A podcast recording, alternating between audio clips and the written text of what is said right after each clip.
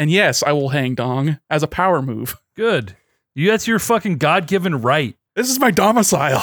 It's your domicile, dude. Hang it, brother. It was right in front of me. Hang it.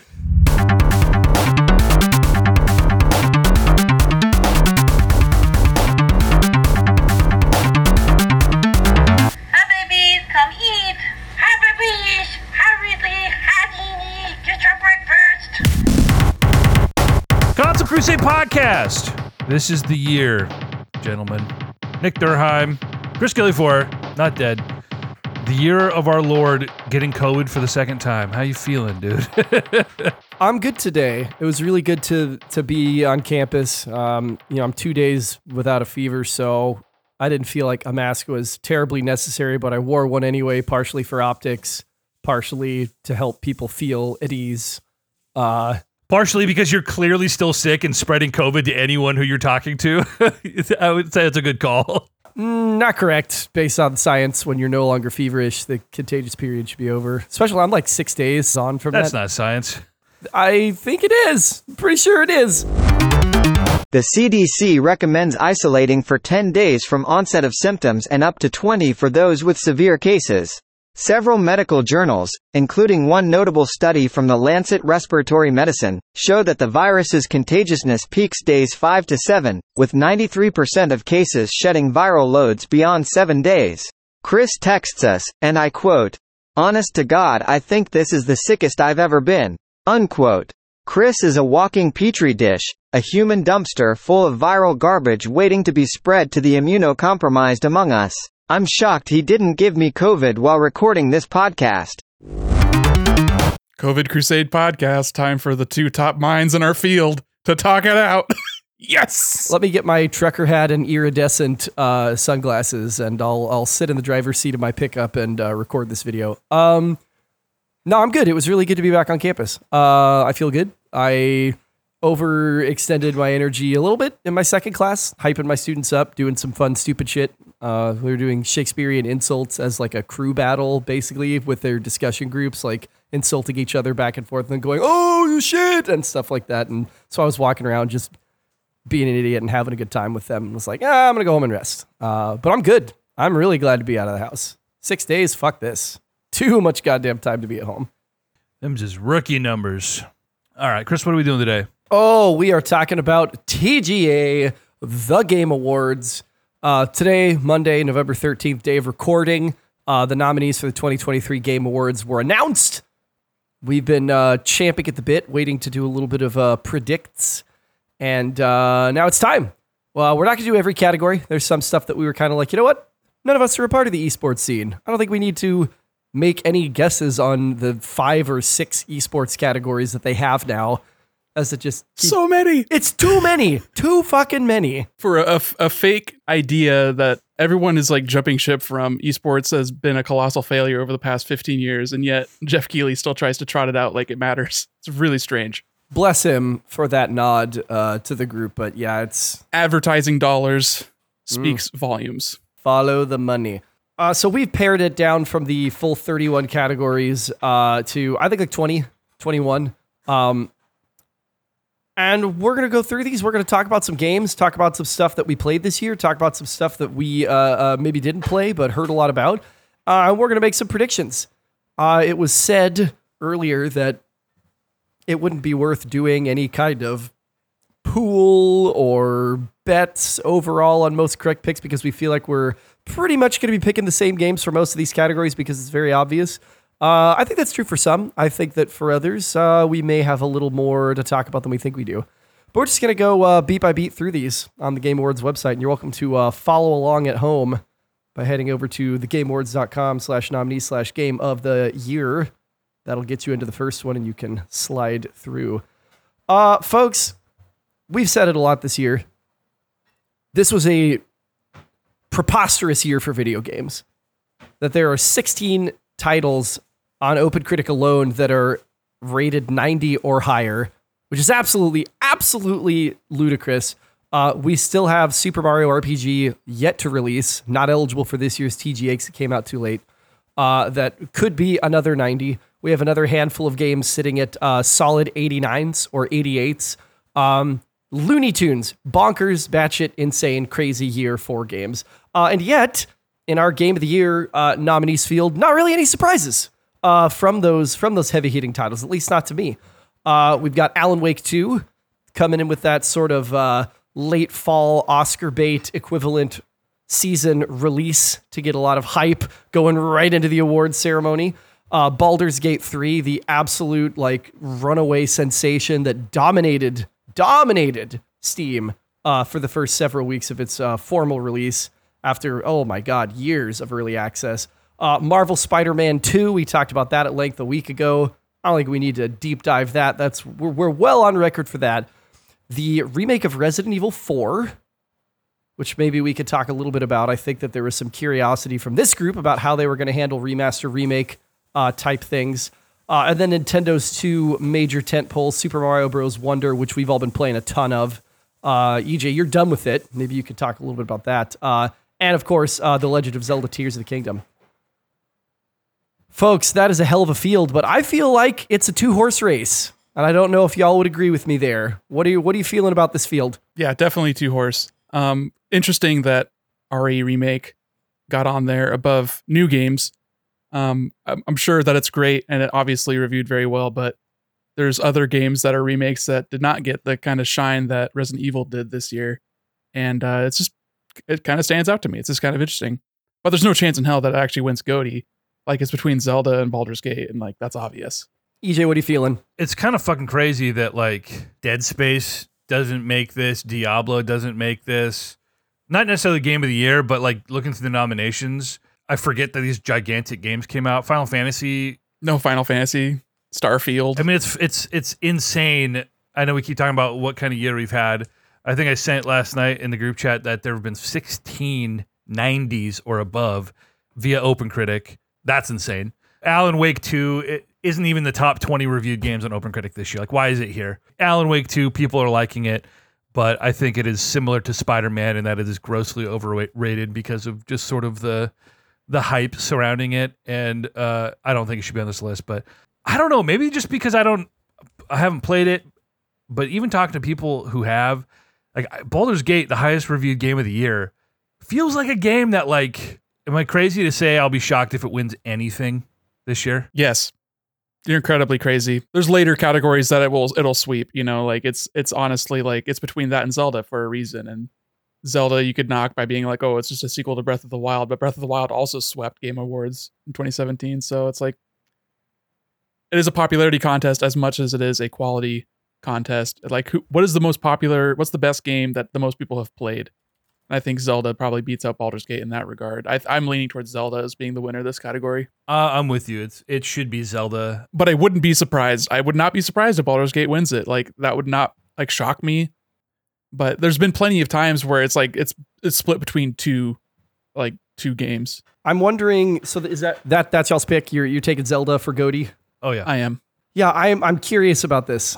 I'm curious about this because I I felt the same way until the Golden Joysticks happened over across the pond in the UK, and Baldur's Gate won a record number of awards at that show, including Game of the Year over Zelda. And their Ultimate Game of the Year category, I think there was like 20 nominees in there, so it could have been any one of these like really highly reviewed games this year. What is the uh, jury pool for Golden Joysticks? That I don't know. That was going to be my very next question is is that a panel of games journalists? Like how do they I, I'm Is not it, like sure. UK based, like because I know historically, maybe not necessarily the case now, but Nintendo has not been historically popular in the UK that is compared true. to something as more widely appealing as uh, Dungeons and Dragons. So that could have it. I know I joked when we were texting about it that like the joysticks literally don't mean anything, but like for context, Horizon Forbidden West won Best Storytelling and God of War won zero awards at the joysticks last year. So it's kind of like eh, take that with a grain of salt. Like Elden Ring did win Ultimate Game of the Year, so they got that right. You know, Wow, they have an Ultimate Game of the Year award. That's crazy. yeah, I like the phrasing on that. It's so extra. I love it. I love it. Well, they have like console specific games of the year, so I think that's where they look for like ultimate Oh yeah. instead of overall. But I'm definitely going to stick with I Zelda. wonder if that maybe that that was like oh, because this is tied less to a singular platform, then more votes end up trickling towards Baldur's Gate because obviously the Switch game of the year is Tears of the Kingdom, like Yeah. no doubt. And that's my pick too. I'm I'm sticking with it. I have not played Baldur's Gate. Everyone that in in my circles who has played it is still playing it, uh, and like literally not playing anything else, uh, because of the depth and breadth of this game and how much fun they're having. But I ain't played it, uh, and I'm not willing to back off of a unquestionably generational title uh, in Tears of the Kingdom that fully realized the proof of concept that was Breath of the Wild. Uh, yeah, it's Zelda for me. So we are in agreement. I don't know, man. I mean, I'm online, like terminally so. I feel like Baldur Gate's biggest fucking moment in the zeitgeist was the trailer where the bear fucks. And then we had the articles about highest concurrent players on Steam, yada yada. And then it was just like, all right, we have like a million other games to play. I'm not saying it's not a great game. It, it by all accounts is again highest rated game of the year. Is this a game that enough people have played and has made a big enough impression in a year where we've had all these games that people are like, yeah, this stands above the rest for me to to really win an award like this? I just feels like there are gonna be some really angry D and D nerds when all is said and done. And I think yeah, I think you you hit on a, a salient point there that I think it's so it's such a big and choice driven game that it probably scares away a lot of the the voting jury as far as like who has played this game. I'm sure at every outlet one person played the game and loved it to bits, gave it a 10, and that floats it up on Metacritic, but these outlets are not voting with one person, they're voting with like everyone like they have to measure it up against the three people, the 10 people, the everybody who played Tears of the Kingdom versus the one person who played Baldur's Gate 3 and swears that it was a 10 out of 10. It was better than Zelda. So it, it's tough, it probably internally to try and like make that make sense as far as what what votes go where. But I think just the, the mass appeal of Zelda makes it hard to even compete against. The voting for this is just weighted between uh, outlets having votes and fan votes. I believe it is, but it's a very small percentage of fan vote. I think it's like five to ten percent fan Okay. vote. because uh, you know again to my point about you know Baldur's Gate sort of its place in gaming culture. I know he talked about when Zelda came out, like the videos that just were everybody was playing Zelda. The, I mean, the videos were everywhere. Every single content creator, Call of Duty guys were playing Zelda on stream. You know what I mean? I have not seen anything about Baldur's Gate. Again, after that first week, it, the, the, and I know maybe that's partly just due to the algorithm and like Zelda. I was playing Zelda and consuming more of that content, but dude, it was It's a more streamable everywhere. game, more shareable. Totally. Like Mm. Baldur's Gate, you're not gonna share like you can share the moment where the squirrel explodes or like where the, the bear fucks the guy, but you're not gonna you're not gonna play it in front of people and be like, oh, let me roll this dice and figure out if I have the the charisma to get myself out of this tavern brawl. Like that's fun for a person. It's fun for you and your friends to like go into that world yourself. But I don't think it's a shareable, It's not a particularly exciting. a short viral kind of TikTok kind of kind of video. Yeah.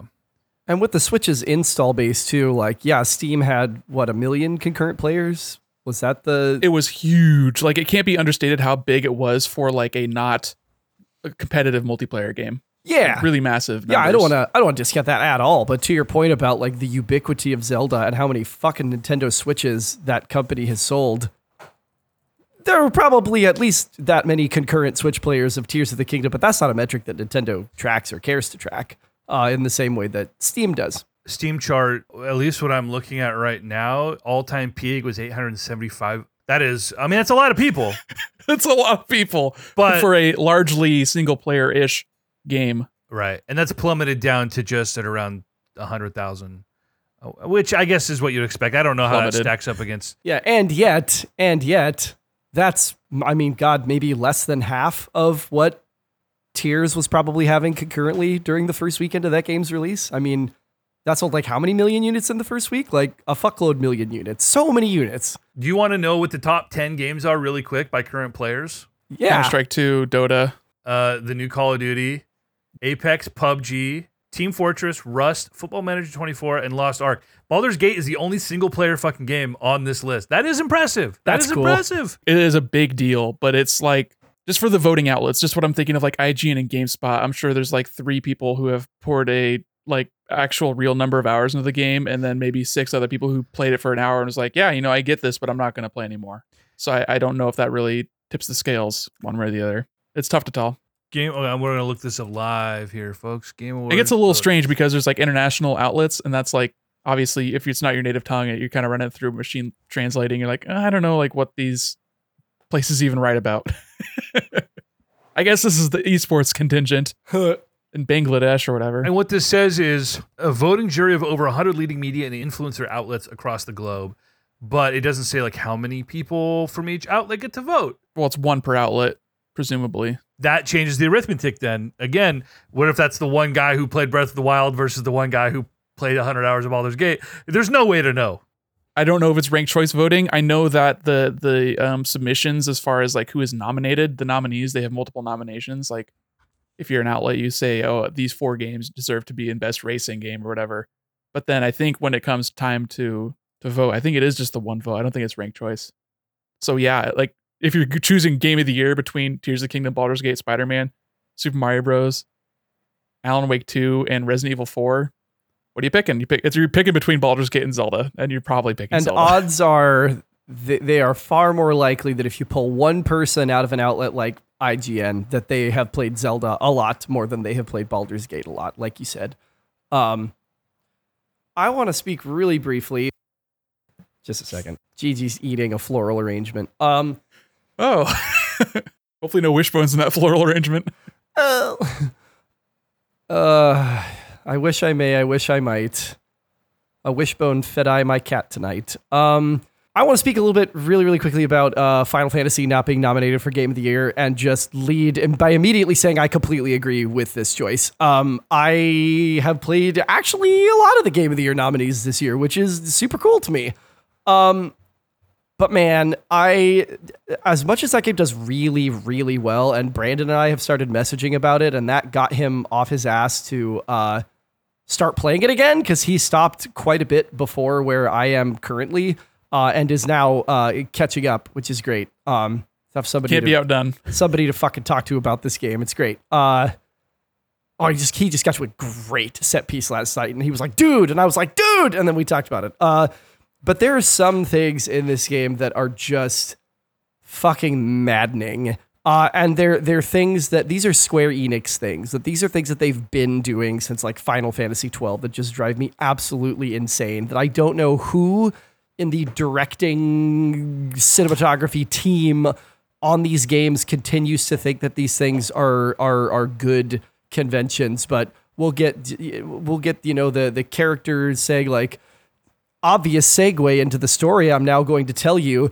A massive, like three to five second pause while the camera slowly pans up from the characters towards the sky and we fade to black, and then a massive five to six second fade in and pan down to a different shot of the characters, and they're still not speaking. And that's the story. And now we're going to continue literally every fucking time. It drives me insane how much it chops up the flow of an otherwise really good narrative uh, with this. And they, it's honest to God, you can find it on YouTube. Look up like a Final Fantasy 12 cutscene compilation. They do the same fucking thing. And that's like 20 years ago, 15 years ago, long fucking time ago, too long. 15, yeah.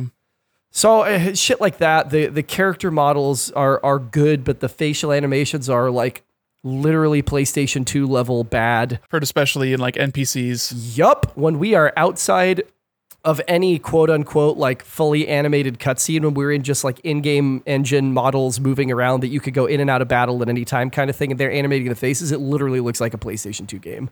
Um, it's insane. I literally don't know how it's that bad when we know it can be done so much better and has been done better on like one console generation hardware ago. And even I think the faces in The Last of Us 1 are better than this. That's two console generations ago.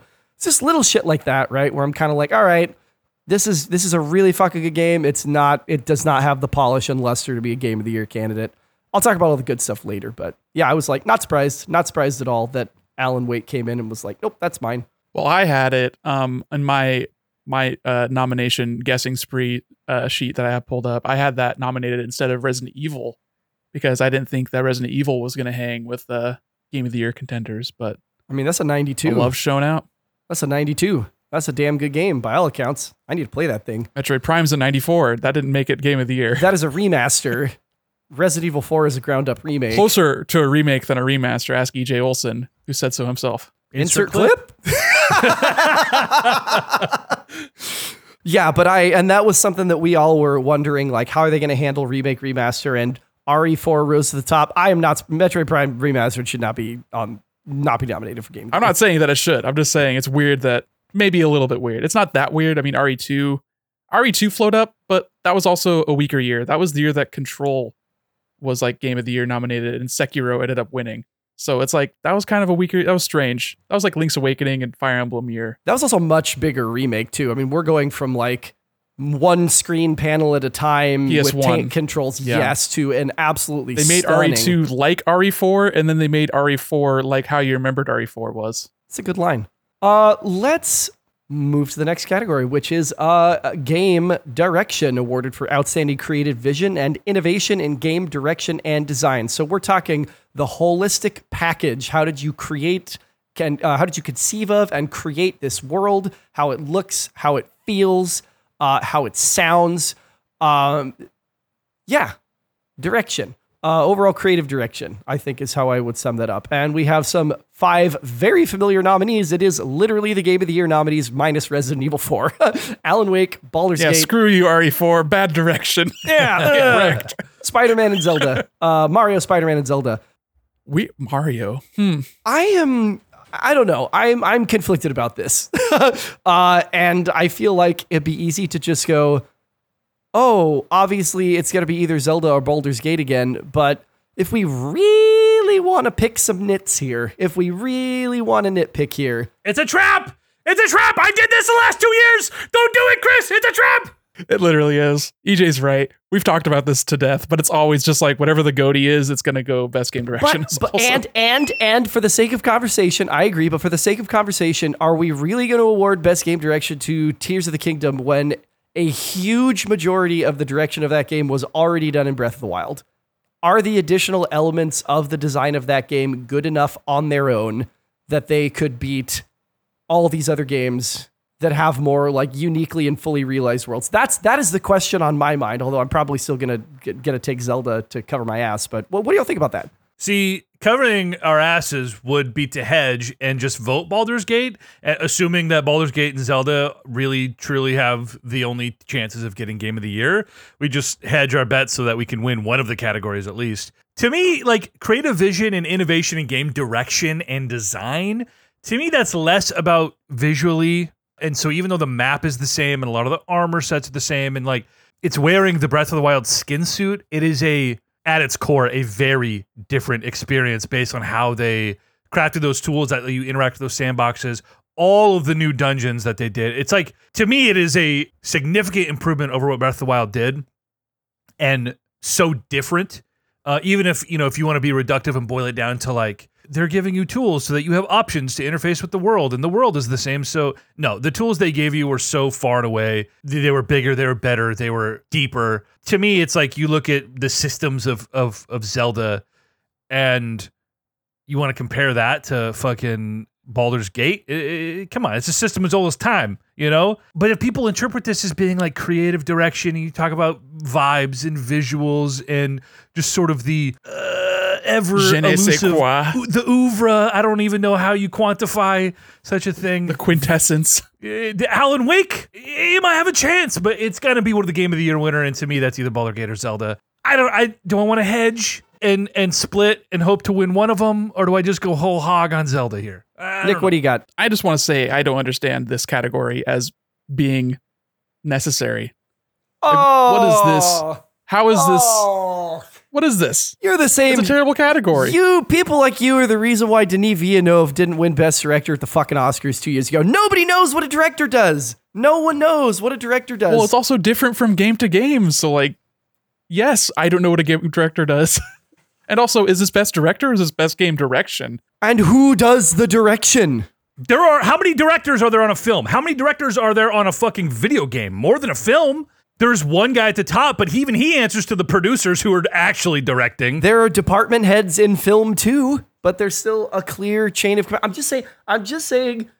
there are games where you can tell that the cohesive, all of the elements come together cleanly and cohesively to deliver the game experience in the way it looks, feels, sounds, the way that we experience the story.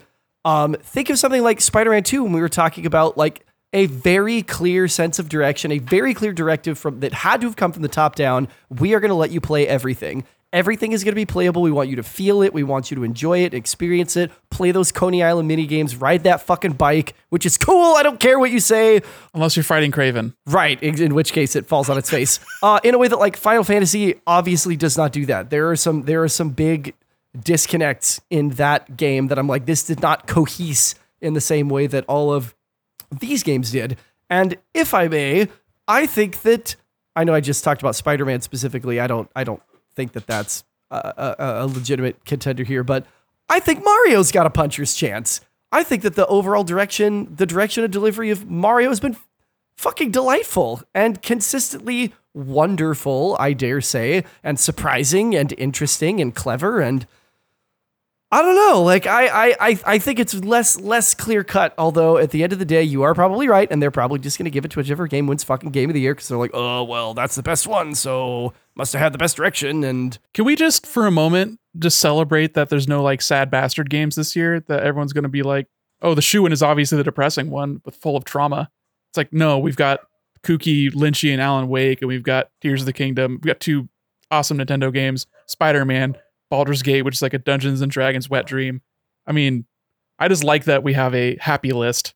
a conversation I want to get into is the year in gaming that we have had. Is this just sort of the stars have aligned and we're getting a lot of unusually good games and it's just once in a decade, once in every two decades sort of thing? Or is this a direct result of COVID and sort of the delays and the projects being paused and pushed out and now everything is just sort of coalescing into 2023 in this one banger of a year? Or, I mean, obviously next year is not, I mean, we're going to have a massive drop off next year after this. Like, there's no way we can live up to this. Is it because of COVID or is it just luck of the draw? And we're just, we're, they all happen to line up like this. I don't know, but it's cool. It's way better to have good games to talk about than, like, can you imagine if the game of the year nominees were like Starfield and Diablo 4? Like, fucking gross, dude. You know what I mean? Like, what a bummer. Yeah, I think it's a combination of elements. I think it's, I mean, that's the boring answer, but it's probably the true one. So yeah, it is a lot of uh, stuff got delayed. Stuff took a lot longer because of uh, COVID working conditions, and things that probably would have come out last year, two years ago, are now all sort of clumping up right here. But there's also things that would have come out this year that got pushed into the next that would have been awesome, would have added to the to the oeuvre, as you said, EJ. Uh, like Tekken, Tekken could have been a 2023 game, and that would have been like three huge, massive tentpole fighting games coming out from like the big three, and that would have been like just another cherry on top of the the ridiculous Sunday that this year's been. But I don't think it's necessarily like a a direct result of that. These games would have come out and would have been great whenever they did, but it's just sort of like you said, look at the draw. It just kind of happened. It kind of just lined up. The stars aligned, and 2023 has just been a all timer. also agree, combination of factors. Uh, I think they are th- three specific ones that come to mind for me. COVID, obviously delaying a lot of games, which can be a blessing most of the time in getting extra time to polish, extra time to refine, to make sure things are very good. A Nintendo sunset slate.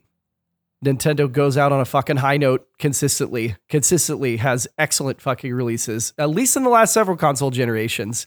Even like, say what you want about like love Skyward Sword, hate Skyward Sword. That was a late, a late stage Wii release and reviewed very fucking well. Breath of the Wild was the best death knell any video game consoles ever had. Yep, Ah, absolutely. I forgot the way you got. God damn it. All right, all right, you're right. and and uh, we have uh, first party developers uh, uh, in Sony and Microsoft or partner developers for Sony and Microsoft fully taking advantage of the capabilities of this generation of hardware for the first time. Uh, so we've got things like Spider Man, Final Fantasy, uh, Alan Wake. Uh, well, I guess Baldur's Gate is on uh, is on PC, but uh, Starfield. You know, say what you want about it. It reviewed very well. Um, and uh, that's that. That's what I think. I think those those three factors in particular. If we go through the top grossing titles, that's going to check a lot of those boxes or top rated titles. And also, just to double back to the topic at hand and talk about best game direction, Chris, I am one of those people that thinks that best director is a bullshit category of the Oscars because it should just be go to the best film. You made the best film, you're the best director. End of story. Who needs two categories to just jerk off people? Whatever. This is the Lynch fan in Chris, recognizing that he's one of the best directors, but consistently He makes consistently. bad movies, but he's a great director. That's exactly that's the thing. It's the cope. It's the cope for people who love and respect these people who don't usually make very good things. Chris, I'm trying to get uh, you. Once again, I will say, I will not have conversations with people who have not consumed the media that they want to talk about. So you, will you sit down with me and we'll watch Mulholland Drive, and you tell me if you think David Lynch makes a bad movie. That's some people's literally best movie of the last hundred hundred years of cinema. And rightfully so. It's a fucking stunning film. So, game direction. You all you you you y'all picking Zelda? Yeah, it's whatever goes to Go- GOTY. So yeah, I'd go Zelda. Uh, EJ, you But also, it is a it is a weirdly phrased category, and like the name of the category, I think misleads people. I mean, this is the same award show that last year had Sifu in Best Fighting Game nominated by this, you know, hundred outlets or whatever. So apparently, people don't know what games are. That's a game where you fight. Yeah, fighting game, Battletoads, Yeah. fighting game, Castle Crashers, Spider Man, fighting game. I'm gonna go Zelda here, only because uh, listen, I, like I talked about, I could hedge and win one of Okay. these, but my goal is to beat you guys. And if if if Nick is gonna Oh. lose both of these, I will lose both of these. So let that influence your decision or not, Chris. But I, I'll go Zelda. You would rather lose together than win apart. All right, pal. Uh, I am also going with Zelda, not because I think that they're a matched pair, but because if I think about innovation and direction, if I think about that that phrasing in the category description, I think that on some what Zelda did is is fucking unparalleled. Um, in spite of some other really really well designed games and consistently designed and directed games. That's it for me. That's it for me. I'm going Zelda. You telling me you think Mario Mario is the first Mario to ever do fucking mushrooms and fuck around in the sewer? I think it's the first Mario to literally do mushrooms in the sense that we would say doing mushrooms, yeah. uh, and to great effect, may I add, um, as discussed. All right, we're moving. We're moving. We're moving into best narrative for outstanding storytelling and narrative development in a game. We've got some new names in here and some old names, uh, namely uh, Alan Wake, Baldur's Gate, Spider Man, all nominees in here. Also, Cyberpunk Phantom Liberty and Final Fantasy 16. What are we feeling, fellas? This should be an easy Alan Wake. Alan Wake is not Is even a nothing game. without a story. Exactly. It's not even a fucking video game. When Brendan was talking about how it was his favorite game of the year, and I was like, it's certainly the best walking simulator of the year. It exists because of the story. It this it should win this category. Wow, strong and strong, swift feelings here. Ah, I don't know Alan Wake. I know you've talked to uh, talked to Brent about it, but I watched Bren play. Even he he even showed me a recap of the first game, and then we hung out on Discord, and I was like, this is spooky, very Lynchian. oh, stop. it's between Alan Wake and Baldur's Gate. I don't when people talk about Baldur's Gate, it's more about I mean, I guess it's it's part of a narrative in which the story is what you make of it and how you interact with it and how you interface with it. And Baldur's Gate is that in spades, but I don't know if that necessarily like reads as narrative to the voting uh jury. So I think it's the more obvious like the Occam's razor, the simplest answer is often the, the best one. So I think it's going to be Alan Wake 2 as well. I agree that Baldur's Gate, I think, weirdly is not going to do it for a lot of people because of the fact that it's so intensely player driven that it's like, well, what is the narrative of Baldur's Gate? It's anything? Okay, well, what does that mean? Like, how do I quantify that? How do I evaluate if that, if my playthrough of Baldur's Gate 3 is a satisfying enough sample to say that, yeah, that's the best, that's the best narrative? It shouldn't be in the conversation. I agree, frankly. I mean, having not played it and just knowing that it's based heavily on D and D, something else I think back to is another game based heavily on D and D, which is Knights of the Old Republic. And do you think that game has a good story? Because if it's like that, then I I would see it fitting Ah, in that category. Shit. Yeah. Okay. there's based on D&D as in Baldur's Gate is literally D&D and then there is uses a D20 battle system a la Knights of the Old Republic but But I think it's from the same sort of lineage as far as like the original Baldur's Gate games were developed by BioWare. Like that's what KOTOR is, is those games, but with Star Wars stuff. So if it's trying to like capture that lineage mixed with Divinity, which is also very story based and like it is a story. You're you're role playing through a story. So I mean, I, I can't just like. I I won't go so far as to say that it's like not a story because of the, the way you're interacting with it and the way you change it and the choices you're making. But I just don't know if it necessarily is the first thing that pops to your mind is the narrative. I think it's more just like the agency that you have and the way you can explore and and uh, manipulate the systems to do things that are fun and interesting and compelling. The same way Tears of the Kingdom allows you to like break the puzzles and like f- jump through walls and like do whatever you want because they give you they have the confidence to say, yeah, go ahead, do whatever you want because whatever you're gonna do is gonna be the best way to to defeat this problem that's in front of you. And I don't know if that's narrative. Like Tears of the Kingdom isn't in the narrative category, obviously, even though it has those same systems that allow you to interact with the world in an interesting way. No, that's a good point. I'm waffling in a, in a complicated way, but I still I still do think that it's Alan Wake too. Yeah, I mean, I, I don't think Baldur's Gate is is a good choice here. Uh, regardless. Um, How about FF16? How are you liking that story? Yeah, that's what I was just gonna say. Is I think this is a goddamn good story. I think it's extremely well written. I think that the the characters are interesting, and they're hang on. Cat fight. Speaking of living situations, does Chris have doors in this apartment or is he just living in a fucking box? No, he's got cats, so they take precedent. They get to do whatever the hell they want. I've locked my cat out of the office so she cannot disturb. She would be sitting on my keyboard right now if she was allowed in here. All right. Yeah, I am in the living room. Dominance. I'm in the living room because Tiffany's sister's in town. She's taking a nap in the office, which is where I usually record. Um, it is seven o'clock, and at seven o'clock, uh, our automated feeder uh, plays a pre-recorded message three times that includes me basically screaming like a banshee for my cats to come eat, uh, and then dispenses the food uh, into the uh, feeder. Yeah, dog owners are their weird ones, EJ, right? I am so thankful Waffle is just a dog. I put food in her bowl once a week. She just nibbles at it comfortably. She doesn't overeat. I would love to do that, but Ridley is 18 pounds. a gobbler, yeah, it happens. You got a nibbler or a gobbler. It- it's luck of the draw. He, yeah, and he on it's like he yesterday was laying in bed next to Tiffany, and he had his leg stretched out, and his head was right at Tiffany's hip bone, and the top of his bottom foot extended was at the top of her head. Like he is an enormous cat, just a huge cat, but he is a little overweight. Big So- old chonker. yeah so we can't just we can't just leave food out for him so it dispenses in little amounts through the day so that they can graze and not overeat and now you know gg complicates that anyway uh, i was like i am so not having me hollering uh, in my cat voice uh, on this podcast recording Oh no, that's gonna be the intro this week. Give it to Oh, us. Give us a voice taste. Too? No.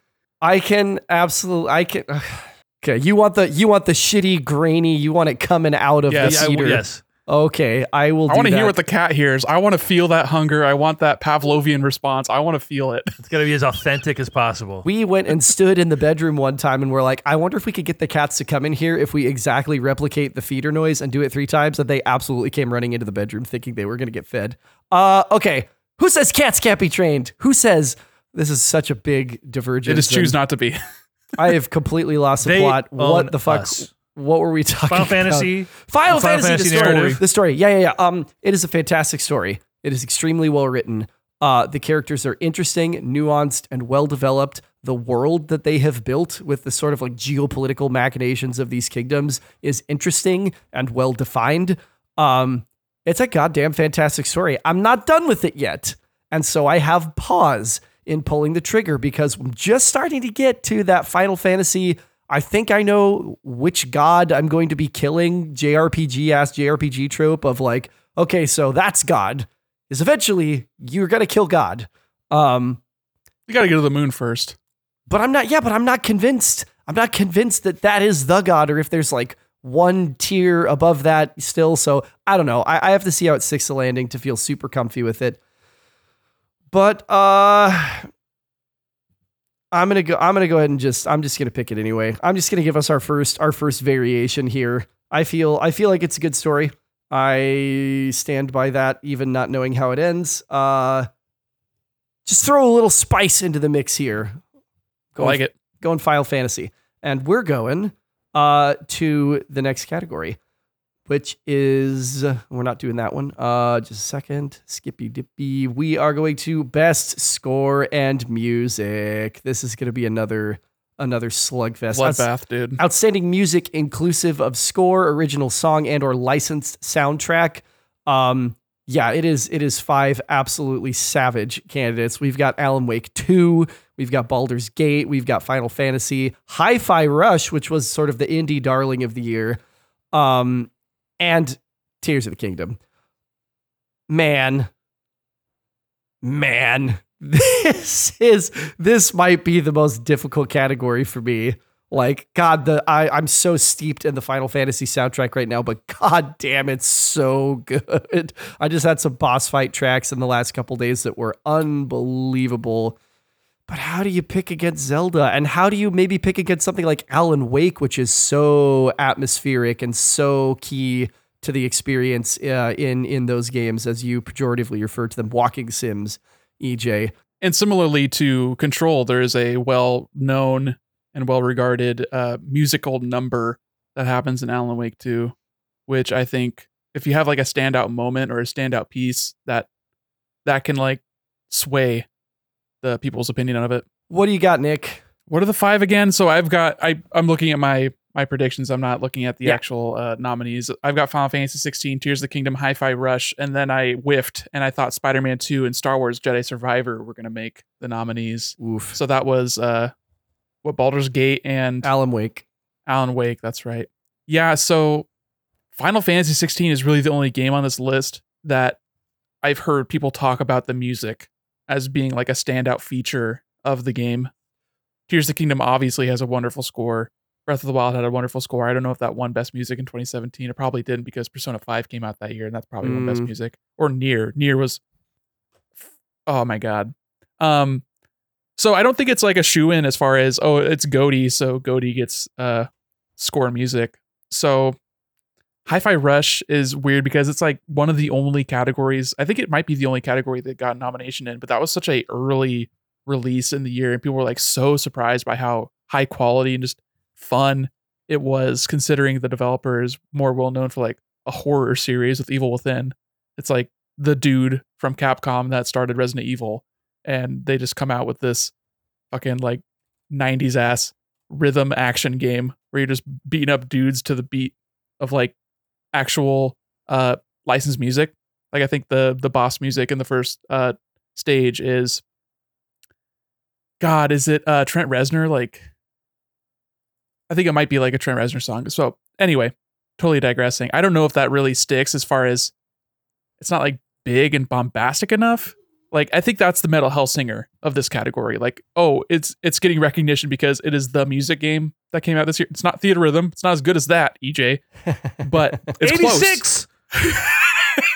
I think Hi-Fi Rush broke 90. I think that's one of the, Yeah, it's the, the 90 or 91. there. It did. It did. So yeah, man, it is just a. This one's the first like strange sort of list of uh, uh games. I'm gonna go with FF16 though. That's my that's my gut feeling on the matter. Okay, okay. Uh, EJ. Also, Chris, I'm so sorry that FF16 didn't get nominated for Game of the Year because being part of the, the medley. I know. It's And okay. people were even like talk. I, I was like in a Discord with people talking about it earlier, and they're talking about like, oh, if they do the moment, I can't remember what what it was, but like apparently there's like a early on like really bombastic musical stinger with like a line, and they're saying if that's part of the medley, like they would like shit their their pants. So it seems like those composers uh, know what they're doing, and that would have been great to be part of the medley.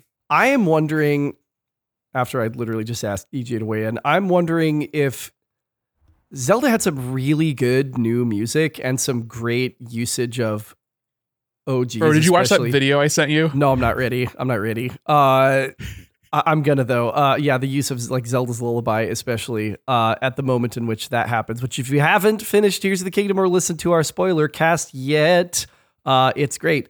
Uh, does it have enough new music to stand out from from Breath of the Wild? And does that matter? Does it have enough music? I remember that being a contender, like a something people complained about in Breath of the Wild. It's like, oh, there's not enough music. It's like there's this piano twinkling during the background. It's not even really a soundtrack. Insert clip of EJ doing that. But um obviously the town music and like the battle themes and like everything Like it hits when it wants to. Yeah, no, for But, sure. Yeah, I- I for don't sure. know. Yeah, weird criticism because it's like use of silence in a score is super valid, especially if that's the mood. You know what I mean? Um, but I get why people would go, uh, I can listen to the Final Fantasy 16 soundtrack and feel something immediately and presently, and I could listen to Breath of the Wild and be like, damn, this is a vibe, but I did not remember a lot of that music after the fact. And score and music versus sound design, that's also a separate category. Yes, Whatever. and we're going to talk about that. Of course, EJ, I'm so sorry I left audio design off the original. Deep disrespect to you and your profession, sir. I apologize. EJ, who you got in this category? Nick, you nailed it. I was gonna definitely do a bit about how Hi-Fi was the Hellsinger of the category. NieR, by the way, won in 2017, the year that uh, right, which is what I said. Like NieR had a godlike soundtrack, so it was Uh, either that or or Persona. uh, Persona. That was. Persona 5 that year. God, that Yeah. was six years ago. Um, This is tough. I, I haven't heard anything from from half these games, but wanting to just be different and do something different, knowing that Hi-Fi Rush has the wacky, bombastic, and unlike Metal Hellsinger, which was mm, middling in its reviews, this is one of the best review games of the year. So I'm gonna go Hi-Fi, just kind of on a lark. I like it. I like it. Boy, the easy choice for me would be Final Fantasy because I'm having such a damn good time with it. But uh, I, I, I'm feeling like Alan Wake's late momentum is just primed to steal one of these. Don't you feel that? Like it's not going to win Game of the Year, but that it could ride that late momentum into grabbing something like Best Soundtrack. Of course, I haven't heard a single fucking bit of it, uh, but I can, I can feel it just based on the descriptions of this game of what it ought to be like. my limited time with with Brennan watching this game, it is very clear to me that that is more about the audio design. It's about the ambiance. Given what I know about Final Fantasy historically, I wouldn't even put it up in the same category. And even with Zelda, even though Breath of the Wild, I maybe had some controversial takes about it at the time. Uh, Tears of the Kingdom did a lot more with it, but it was still you can make kind of the same argument. It was more about the uh, more about the ambiance and and being in the world and how the score sort of reflects that. But you tell me, you you fucking you're hopping up on those goddamn airships up to the the wind temple, and that fucking track is playing, and you're not just sitting there standing up like a six year old in front of the TV, fucking jacked out of your mind. It doesn't get any fucking better than that. Come on. you going Zelda then, bro. No, I'm going high. Uh, I'm I'm sticking with hi-fi. No, no, no. Nice. But I'm just I'm Oh. just saying. It hangs, it fits. Like it's not like a bad nomination, but I, I just don't know if it wins. I don't Uh, know either, but it's not Alan Wake. Damn it. You took you took it right right from me, EJ. I was feeling that impulse where I went actually in the same way last year that I was like Ragnarok is best score, Elden Ring is best audio design. I think that is exactly what's going to happen here. So definitely give me Final Fantasy 16 plus the points. Uh, I think that's a clear. I think that's a clear and easy winner. I so sorry. You like six year old standing in front of TV, dude. Did did you guys were, were any of y'all jumpers? I don't remember. Josh and Joey, I don't remember me doing this, and maybe they'll put me on blast. They don't fucking listen to this podcast. So like, if they listen to this episode, maybe they'll put me on blast. I don't think that this this was me, but Josh and Joey would not only like hop out of the chair, but they would start like hopping up and down with excitement while they were playing games. Uh, and Ernie, awesome. my dear cousin, my dear cousin Ernie was like, "Hey, Christopher, here's something you can do," and he would come up behind them and crouch and he would wait until they were mid jump and would grab their ankles and watch them just fucking like face plant straight out of the air mid jump in the middle of playing a Super Nintendo game. Uh, Classic Ernie. Josh and Joey stopped jumping after that. Uh, Casual child abuse is my favorite thing. as casual well. child abuse. I mean, you It's know, dark. what's a little, what's a little knocking your cousins out of the air uh, between cousins? Cousins. I don't know. How old was Ernie? Oh, I'm like two years older than me. I mean, we were all pretty Oh, okay, young. okay. Like this was like this was not like 18 year old cousin Ernie going, watch this and just fucking creaming us. No, it was it was it was we were all of an age and it was okay. it was fine. It was fine. Um, Uncle no Ernie one- just beating the shit out of us. No! cousin cousin Ernie. best audio design. Um, recognizing the best in-game audio and sound design. Uh, unsurprisingly, we've got a bunch of uh, horror games. uh, Alan Wake, Dead Space, RE4. We've also got Marvel Spider-Man 2, Uh, something we did not talk about on the podcast uh, is the use of the DualSense microphone in some really gross and unsettling ways in Spider-Man 2 that whenever you would go into symbiote surge, you would get like weird gurgling and growling and like guttural noises and like slurping and shit like that that I was like, "Oh, I hate this in the best way." Uh, and Hi-Fi Rush. Uh, Alan Wake, Dead Space, Hi-Fi, Spider-Man 2, Resident Evil 4. Uh, a number of us have already indicated we feel like that's Alan Wake, but Dead Space enters the chat. I feel like that also did a lot well in the same regard. Uh, what are y'all thinking, EJ? Under normal circumstances, Dead Space would kind of be the go-to here. I think it probably does the most with its atmosphere and its setting and eh, the way that the audio design is like so integral to even navigating the world. Alan Wake though just eh, has such a unique vibe. It's hard to it's hard to imagine that voters, especially eh, with the recency bias, I don't know, hard to imagine the voters are going to look at a game from 10 months ago and put that above the game from 10 days ago or whatever. So mm, Mhm.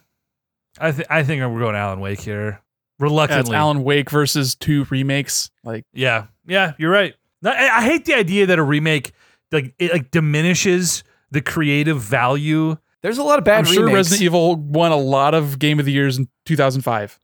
There are a lot of bad remakes. I'm just saying. And EJ, I'm glad you There put are. that. I'm glad you put that opinion on on the record here because because I agree. I do not want to diminish how fucking hard it is to remake a game and do it well, uh, and to do something that makes it worth playing that game again instead of just like slapping the old GameCube disc in and and running it back. Uh, but definitely Alan Wake for me. also, Yeah, and it's it's the new thing, not just like literally came out this year and like was made whole cloth and was like the the impossible sequel to a, a game that was already had a sequel canceled. Like Alan Wake 2 was a game that was in development like 10 years ago and then was shit canned by Microsoft. And I don't know, I think people like the underdog story of Alan Wake 2 and it and it just came out like 2 weeks ago. So it's top of mind, obviously, which is why it got all these nominations. I think not that I think it's like not deserving, but I think it's a little bit outsized in as far as its representation in these categories, just because of like the timing in which it came out. I think it would got a lot less nominations if it came out in January, like Dead Space did. So we're Alan Wake across the board. I dig it. Moving on. Best performance. This will be an interesting one. We've already been chirping about this category in chat a little bit.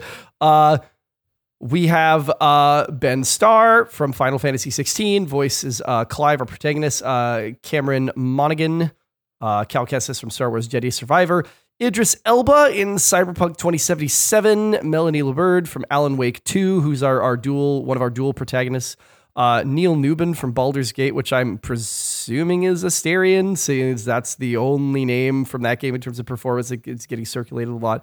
Uh, and Yuri Lowenthal from Spider Man 2, who we've discussed as uh, consensus being the definitive um, Peter Parker performance. Can I just. I am sure that Idris Elba turned in a really good performance in Phantom Liberty because Idris Elba is a really fucking good actor. But there's something about the Hollywood guy in a field of video game specific performers who perform characters in games and do that for a living coming in and like swiping best performance that just I just don't like it. I don't like the way it makes me feel. Also, they always suck. They stick out like a sore thumb. Like I'm sure Idris Elba was fine, but you don't listen to it and be like, "Oh my god, it's a great performance." You're like, "Oh, yeah, that's Idris Elba and Keanu Reeves." That's weird. It's not often done that we have likeness like that. Like the earliest I can remember is oh, what was that uh uh what was that? Oh, uh, uh, uh, Beyond Two Souls with Ellen Page. Playing as my boy Bam Margera in Tony Hawk Underground. Or what- Yeah, Beyond 2? Souls, Ellen Page, Elliot Page now, um, in Beyond Two Souls is the first one that comes to mind for me. Of like, this is a person lending their full likeness to this. Um, and Willem Dafoe, I think too, like that. wall, Yes. he was the voice. I was just Um, gonna say, historically, it's been primarily stunt casting. It's more of like a marketing like Kit Harington than and it is like Infinite Warfare or whatever. yeah. I mean, well, Call of Duty throws big bucks at everyone. They had like Kevin Spacey and but back when he was not forbidden fruit. Uh, yeah, it's just like a, it's more like a budget flex and a hey, check it out. Here's something that the normies can see and be like, oh, oh, oh, you know, fucking point at the screen like uh Leo DiCaprio.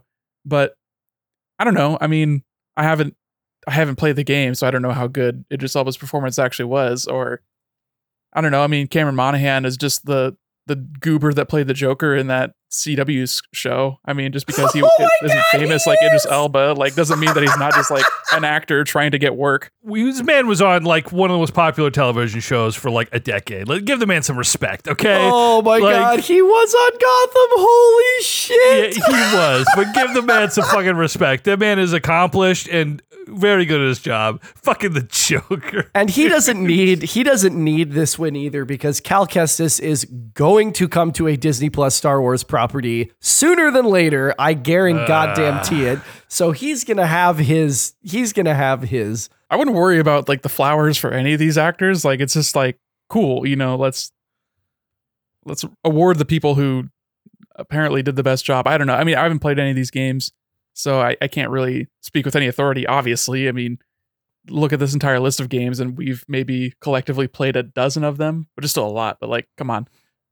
Um personally, I think this is going to go to our boy Ben Starr for FF16 because he did the PR beat around quote unquote E3 this year and became everybody's podcast best friend. So I think that's going to earn him a lot of uh, hearts and minds when it comes to the voting population. Damn, that That's is just good, me. That's a good point. The cynic in me thinks that this is probably gonna go to the female minority on this list because the Game Awards they love making a big deal about that, especially after was it last year where they were criticized for not having any women on stage. Um, again, that's the cynic in me. Not saying she doesn't deserve. it. I don't know. I don't know if her performance was good. Um, I think it's noteworthy that she's on this list, and the dork who plays her opposite, who is awful, is not on this list, rightfully so. So I don't know. Part of me feels like you know you have the kind of funnies of the world looking at this list, and yeah, you know that's kind of where their mind's gonna go. I'm gonna go with the heart pick, Yuri. He's not gonna win, but I'm just going with the heart pick. That's Peter Parker. He's really good. He was one of the few things about that game that was really above uh, expectation. I think. I don't know. I'm just gonna go the heart pick. Fuck it. That's a good pick. It's a good pick. I don't want to just copy Nick. I'm like, well, if he wins, I win. Yeah, it's uh it's a great performance. I think that was definitely uh, a highlight from that game for sure. Uh, definitely give me Ben Starr, give me Final Fantasy. He's been great, and I, I said this. Those were my first first things that I sent to y'all uh, when I started playing. Is I cannot believe that I get to enjoy a Final Fantasy game in part because of the performances and not in spite of the performances, which have been uniformly awful since we got Titus's on the PlayStation 2. Um, God help me. Hey, that, that's Yuri Lowenthal that you're talking about. is it really? Wow. yes, it is. That's amazing. Wow. Wait, actual? Full circle, yeah. That's great. Yeah, he played Titus and he also is the prince from Prince of Titus? Persia. Yeah, it's pronounced Titus. I don't know, man. I'm sorry. Titus? I don't I don't make the pronunciations, okay? I just it's Titus, isn't it? As in the tides, Titus. No. I'm go. No. No way. It's also I don't know what language it's based on, but it's supposed to be uh, the sun and Yuna is the moon, not the not the tides. Even though he does play a sport in the water, but yeah, it's Titus. I'm It's sorry. Titus. Look, Oh no. oh no. Titus is so much cooler. it means sun in Okinawan dialect, just as Yuna means moon. what up? the first hit on Reddit, the first hit on Reddit said it's pronounced Meg Ryan in quotes. Which is- I love his hair, dude. I love that. uh, it says Bless you, Nomura. Bless you. Dissidia in Kingdom Hearts, they pronounce it Titus. In Kingdom Hearts 2, Selphie uh, calls him Titus. That's a Disney joint. That's not canon. But does the original Japanese say Ketshi or Kate Sith? Like, I don't know. I don't know, man. But anyway, anyway, Diabetes. we have a lot more to go and here, We're boys. moving on. wait. So what? Do, so you guys both took Ben Starr? Is that Uh, right? yeah, Ben Starr. okay, He's he's outstanding, uh, and he has a lot more and a lot better material to work with than Yuri did in this uh, cornball Spider-Man script. Uh, okay, And playing in three different time periods as well. Yeah. Uh, okay. Innovation and accessibility. Innovation and accessibility. uh, recognizing software and or hardware that is pushing the medium forward by adding features, technology, and content to help games be played and enjoyed by an even wider audience. Uh, the nominees are Diablo 4, Forza Motorsport, Hi-Fi Rush, Spider-Man 2, Mortal Kombat 1, and Street Fighter 6. I'm gonna be totally honest with you. Outside of Spider-Man's accessibility options, which are many and which are excellent, uh, I don't know a thing about any of these other games' accessibility options. So I'm gonna need y'all to uh, help me out here. I will pitch in the one thing that I saw, and that was when Forza was coming out. There is a well-known YouTuber who goes by the Blind Gamer, and he does uh, work consulting with video game developers to help their accessibility options, uh, especially for vi- the visually impaired. And he said that he could play that game, and he is legally blind. And just through the audio cues and the the uh, steps they took to make it accessible, so like that's one that had at least a marketing beat that got through to me. So yeah, I think it's probably between that and Spider Man.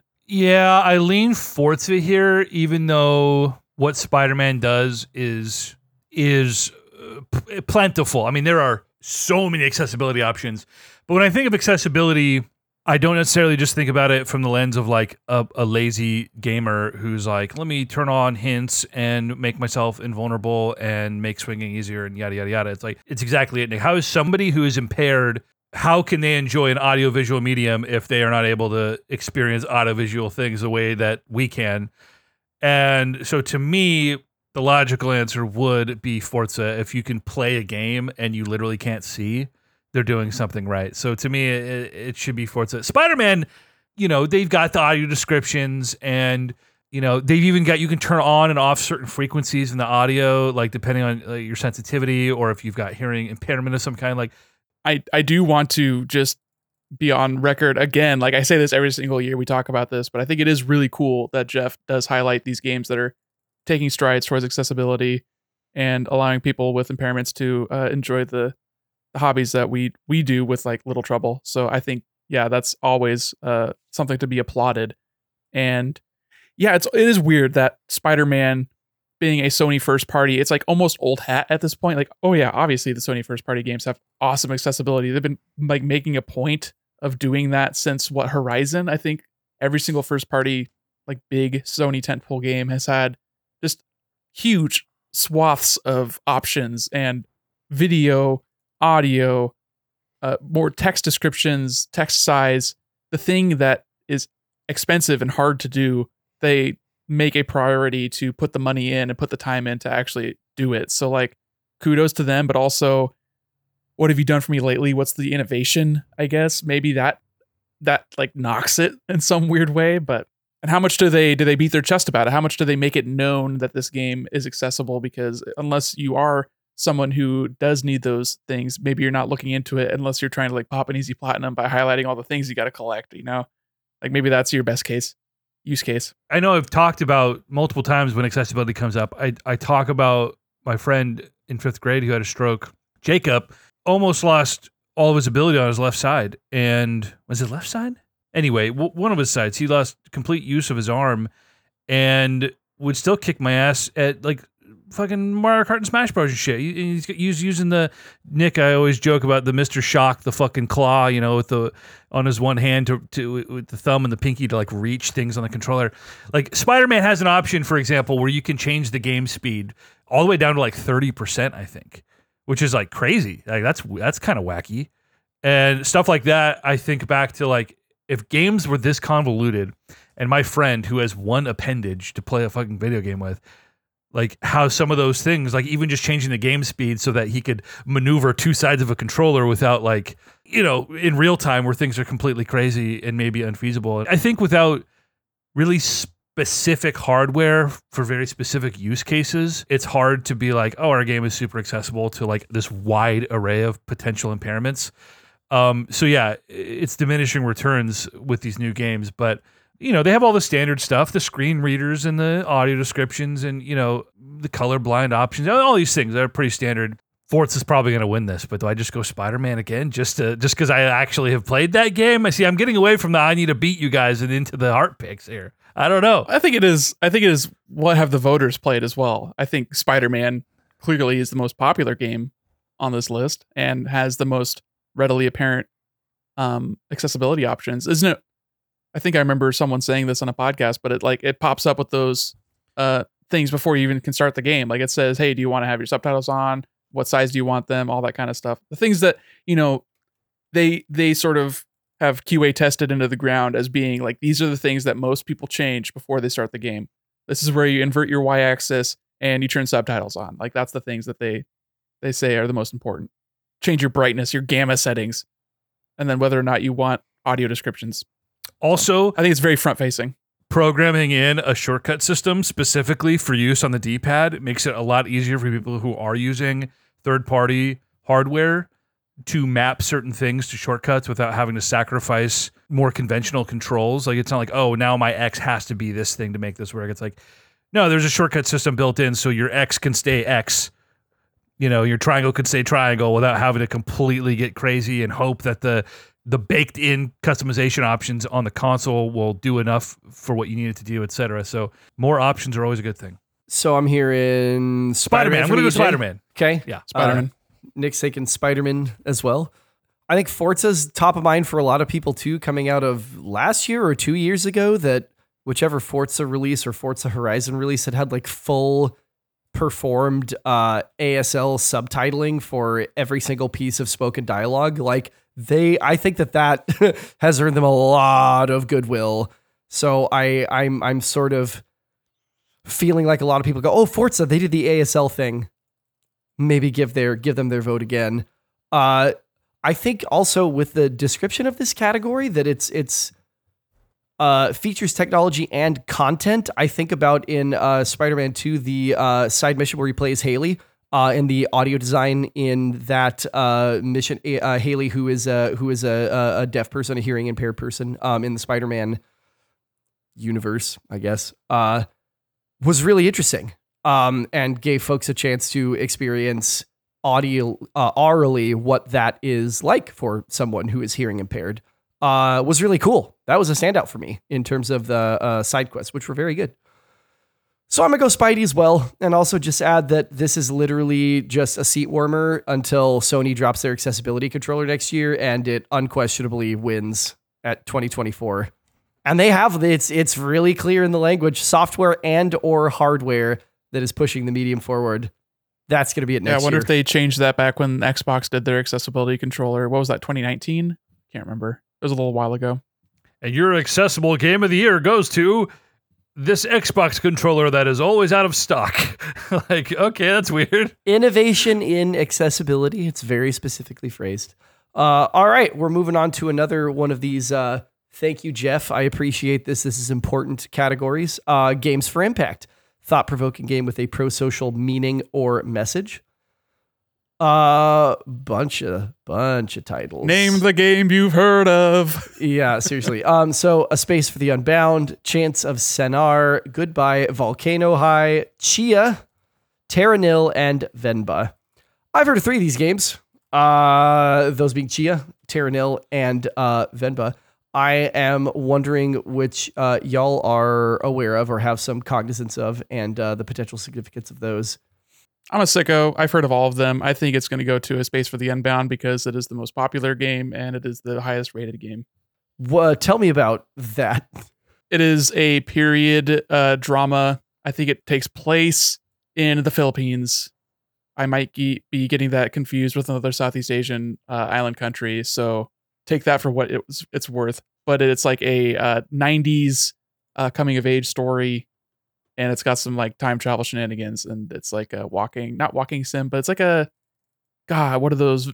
Not graphic novels, visual novels. It's like a visual novel adventure kind of game where you're you're meeting people they're asking you to do things you go find the thing you click on the thing and you, you go bring it somewhere and then you get a cool heartfelt heartwarming story to to make you feel something for the first time in your 30s Do not underestimate the furries' ability to infiltrate things that we actually like and care about. Uh, Go Ball Volcano High.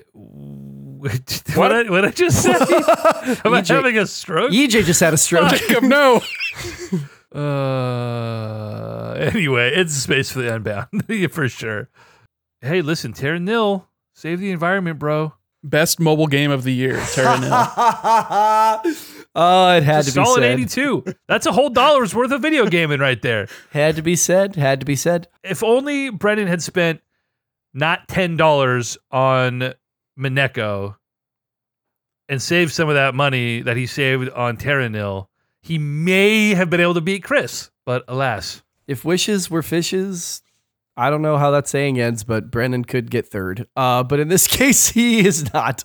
Uh, yeah, look, I mean, I don't, I don't know any of these, and I don't want to be a same Z and just do exactly what you're all doing. But um, Venba was that uh, um, cooking game where you play a child of an immigrant uh, family from India and you're Canadian, and it's the coming of age story of like, oh, I want to do Canadian stuff because all my friends are we're living in Canada, and I don't want to embrace the culture of how I'm being raised and how that impacts a person. One of those.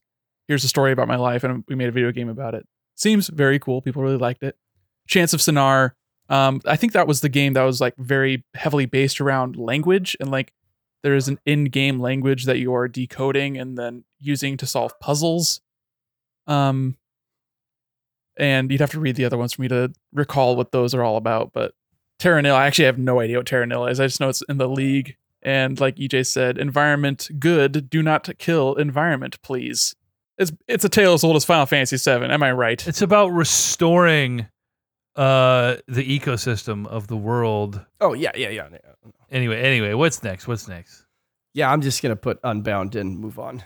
All right, we are rolling. We are rolling right ahead to best ongoing game, a category I desperately wish we did not include because of my anathema for almost all of these titles. Uh, Apex Legends, Cyberpunk 2077, Final Fantasy 14, Fortnite, and Genshin Impact. Um, I don't know. I I feel like Fortnite is just a shambling corpse at this point. That a lot of It just had its highest uh, number of players this past like week because they did the the return to the OG island. Go back to Oh my god! I listen. Loot I'm Lake not the guy. I'm not the. I'm not the fucking guy for this category. But I'm just gonna. I'm taking Cyberpunk on account of it just dropped an absolutely like goaded tier expansion uh, that rectified a lot of things that people were still upset about from one of the most infamous releases in modern gaming history. So I'm just gonna take Cyberpunk and get it out of the way because I just can't stand so many of these games. It's just this is not my category. I'm a single player boy. BOI. I'm taking Cyberpunk. I'm moving on. Y'all maybe have more informed opinions. Go for it. I hesitate to personally want to reward a company like CD Projekt Red who scammed a lot of people out of a lot of money and then spent years fixing their game and then selling it to the players again. Don't totally love that idea, but a lot of companies would have just abandoned their shitty game and taken their money and run. So at least they stuck with it and they fixed it and turned it into the game it should have always been. So from that perspective, I think like yeah, that has a shot at winning. People were really stoked on the DLC this year. It certainly evolved the player experience. And I know they did things to the core game that uh, were a part of a free update, but I don't like the idea of hey, pay us twice and maybe we'll fix our game. So eh, this is kind of a crapshoot. Fortnite could win. People are hot to trot on Genshin Impact, fucking weeb game It's on phones and every other system on demand. So I just wanted to talk about this category specifically so that we could temper the uh, conversation about you know everyone's dick riding CD Projekt Red right now and praising them for fixing their game. But to me, that's like the base. That's the bare minimum. We shouldn't be applauding them for doing what they should have done the whole time, whether it's a good game or not. Whether those people uh, are. I'm sure they're fine people. I'm sure that's a fine company. Who fucking cares? Like th- this is their job. They should have done this. So I, I just didn't want this to, you know, slip into the conversation about, oh wow, they've done so much for their community. well, that's a different category. It's community support, Best which is ongoing. hilarious. But yeah, best ongoing. It's obviously going to be Cyberpunk. I mean, what have you done for me lately? Phantom Ah, I Liberty came that. out, and everyone decided to re reevaluate the game, and like, oh, it's actually playable now. It finally came out of early access. Congratulations, CD Projekt Red, on your big success. What's your pick then, EJ? It seems like ethically and uh, uh, on principle, you can't choose Cyberpunk. So I guess you're gonna have to maybe go I'll with go the Genshin. shit. He's morally opposed. Oh but my god, I can't believe that. that vote blue I, no matter who. I cannot believe that worked. I'm putting Genshin down. We're moving on. I mean, come on. What are we what are we praising them for, man? Content that evolves the player experience over time. I just uh, Yeah, it evolved from being a broken, shitty mess into being a good game. Chris No Man's Sky won block that one your year, ears. remember? I kn- I was just gonna say, Chris, block your ears because No Man's Sky. No Man's Sky is not a good game. People are just Stockholmed into liking it because it's better than it was six years ago. It's not good. It's just better. Okay, there's a big difference. I didn't play it at launch, so I that I, I appreciate you looking out for my virgin ears, but I I did not have the oh my god it's better now experience. I jumped in and was just like this is cool, this is cool, but I'm you know ADHD as fuck and You can shoot lasers at rocks and then build a house. yeah I have compulsive tendencies, so I was like I'm gonna mine like ten thousand units of emerald or whatever and just feel sickly satisfied with myself. Uh, okay. That one's in the can. Uh, let's move on to best community support, recognizing a game for outstanding community support, transparency and responsiveness, inclusive of social media activity and game updates slash patches. Uh, the categories: Baldur's Gate three nominees. Excuse me: Baldur's Gate three, Cyberpunk, Destiny two.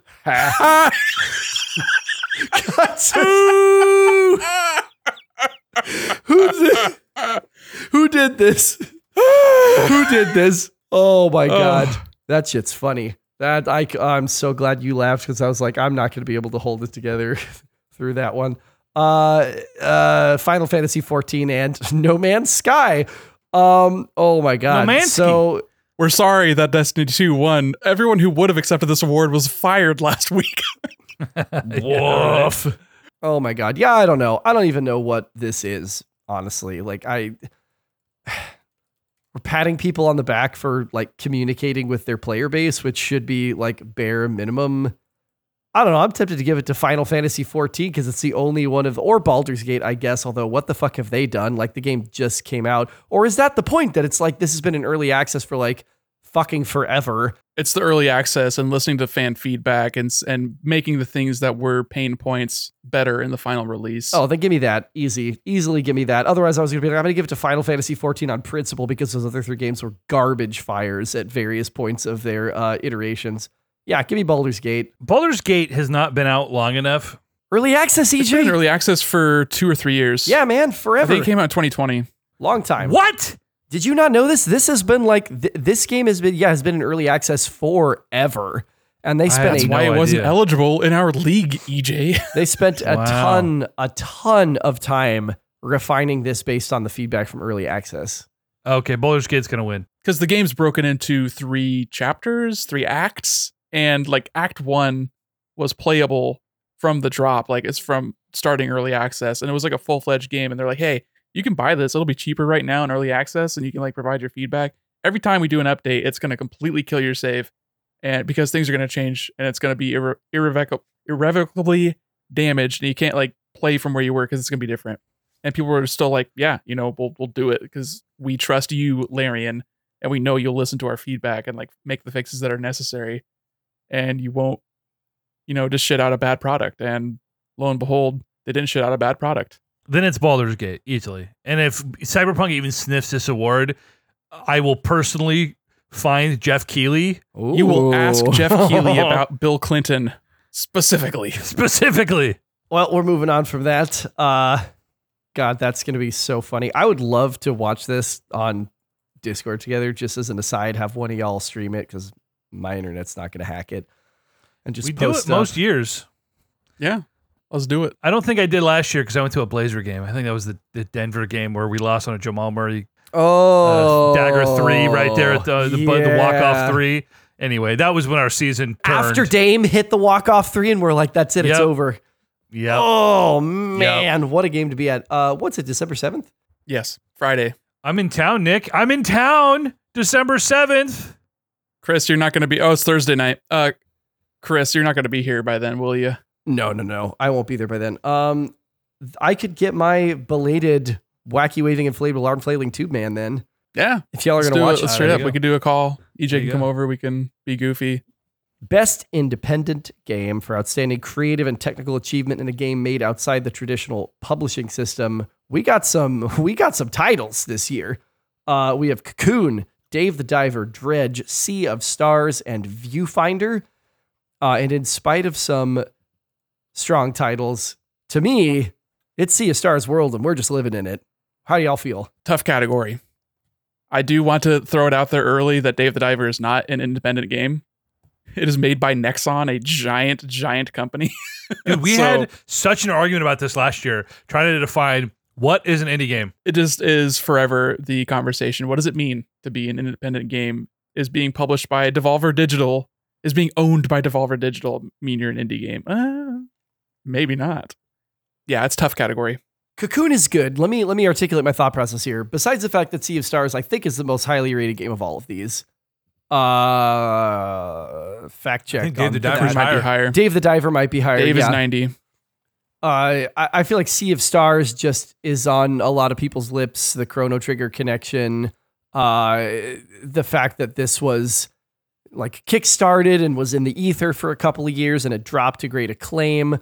Uh, and also with regards to Cocoon, which is another strong candidate, this happened last year, right? That we're like, okay, if if a if a game is nominated for best indie and best debut indie, and we feel like uh, it's the, the same game in both categories, and it's the winner that it should win both categories, right? And that was not the case last year. That they gave it to two different games in order to recognize two different independent studios. I feel like that's the same here. I'd look to something other than Sea of Stars and debut indie because this is this studio's second outing. Uh, what is it? Uh, Sabotage Studios' second outing. Um, I'm taking Sea of Stars. Quick, quick and easy, man. Like that's. I know about this game. I don't know shit about shit when it comes to new games. That's why I lose the league every fucking year and Nick wins the league every fucking year. In my mind, if you asked me what the best indie game of the year was, like I would have just said Sea of Stars. It was also fucking free for everybody at launch, which is absolutely insane. I want to say all of these games were on one service or another. I want to say Cocoon, Dave the Diver, Dredge, and Sea of Stars are all launched on Game Pass, and I think Viewfinder launched on PS Plus. Sea of Stars launched on both. That's true. Yeah, Sea of Stars did both, which is weird. It's you think that they would like lock that down, right? That's like part of the deal. Like, hey, you're going to be on our service because we want people to get our service, but can we be on another service? Uh, yes, sure, I guess. What won last year? Best indie game last year was Stray. Stray, And then best debut was also Stray. No, same th- same game. Same game. and it was also voted for. It was nominated for GOTY too, wasn't it? It- Weirdly, Yes. Hilariously. I mean, Xenoblade was nominated for GOTY, and like that's like obviously I, I love that game. I don't know if it fit that sort of uh that category, but also 2022 not as strong of a year as 2023. Awful. Awful. I think it's strange that Larian didn't get a nomination for Baldur's Gate 3 for independent game because they are an independent studio outside of the traditional publisher system, but I guess it doesn't doesn't hang as being a pixel art game or whatever. I guess that's like one of the only distinctions that has to be a 2D top down or Well, pixel Stray. art game. At Stray, that was neither of those things. No, but you play as a cat with a dedicated meow button. So what do you got? Insert clip of Chris yelling at his cat to eat some food. Tina, eat your dinner. Um, I'm gonna go. I think I think the most people played Dave the Diver, but I don't know if I'll go with Dave the Diver just to uh, shake it up and not just be picking the same thing you guys pick. But I think Sea of Stars obviously has a great chance of winning as well. EJ, what you got? Oh, Sea of Stars, for sure. I'm looking at debut indie already. Yeah, no. Best indie is Sea of Stars. I didn't want to presume when you said that's the first of mine. I thought maybe you had more. Uh, debut indie, uh, some overlap. This is for the debut game created by a new independent studio, which again, What that means? yeah. So we have Cocoon, which affiliated in some capacity with Annapurna, which is obviously not a fucking debut studio.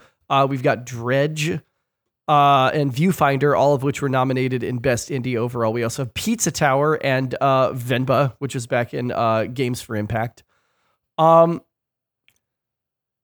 this is where I look to something like Cocoon, uh, which was kind of a smash hit. It was also like late summer, early fall, so it's got that recency thing going on. Although that's true of Viewfinder as well, and that was a very social media friendly game with some of the early footage of that circulating. People go, "Whoa, what is this? Like that's awesome." Um, I don't know. I don't know. EJ, you said you've been ruminating on this already. Thoughts Oh, it's here? Cocoon. It's the highest rated game here by a, a pretty decent margin. Historically, them sort of splitting this vote so as to not double up, which is weird. The consistency uh, from these voters is maddening. But Um, yeah, th- this will be Cocoon. Yeah, that's probably my pick too. Uh, for the same reason. Um, very highly rated. It's got the Annapurna bump. People are like, "Ooh, Annapurna," uh, myself included. Uh, Nick, what do you think? It's Cocoon. Most people played it of these games. Viewfinder maybe second, but I think Cocoon is a stickier kind of game. Pizza Tower being on this list is fucking hilarious. It's awesome. Also, a game that has not gotten enough reviews on OpenCritic to get a score. Hilarious. Oh, that's interesting. Um, all right, so we're through a lot of the weeds, my friends, and we're now into some a lot more clear cut categories where we're not going to have any more sort of like semantic conversations, like, "Well, does this belong here?" Um, so Genres. genre, Give me the genres. genre. Yes, thank you, Trebek. genre.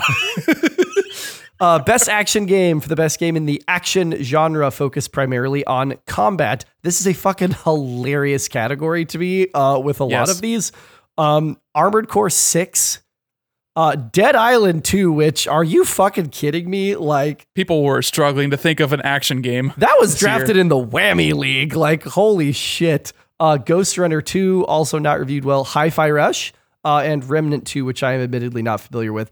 Um, I feel like Hi Fi's probably a quick a quick candidate uh, for this, unless Armored Core gets the the FromSoft bump. That's tough. That's tough. Uh, can we really quick just talk about the snubbery of not having Super Mario Wonder in the best action game category? That's definitely not an action game.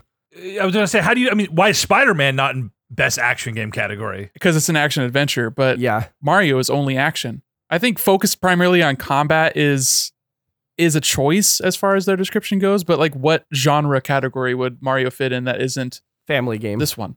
Family game is a genre, Chris. Yes, it is. yeah. sure, it is. It's as much. No, as, that's the best Nintendo game. It's as much. It's as that's fucking funny. It's as much a genre as action versus action adventure is as a semantic piece of bullshittery. Like, no, action adventure is when you have a, an inventory. give me best platformer, and that's where Mario belongs. But no, it- Mario is not an action game, and if they're not going to have a best platformer category, which is just going to be like best Nintendo game anyway, most years. I don't think an action game needs to have combat to be action based. Jumping is an action. All you do is action. That's every game. Alan Wake has No, walking. it's not. That's action. Final Fantasy has movies. That's not action. It's an action movie. Checkmate. I was actually thinking that uh, Final Fantasy would fit in action. Is that an Mm. action adventure? No, it's an RPG. It's an action RPG, but it is a heavily action RPG. This game has that. That's just wrong. I'm sorry. Like this game has such a deeply customizable field of like abilities, loadouts, weapons, and inventory. So Like, does Armored Core 6 Fires of Rubicon, action game of the year.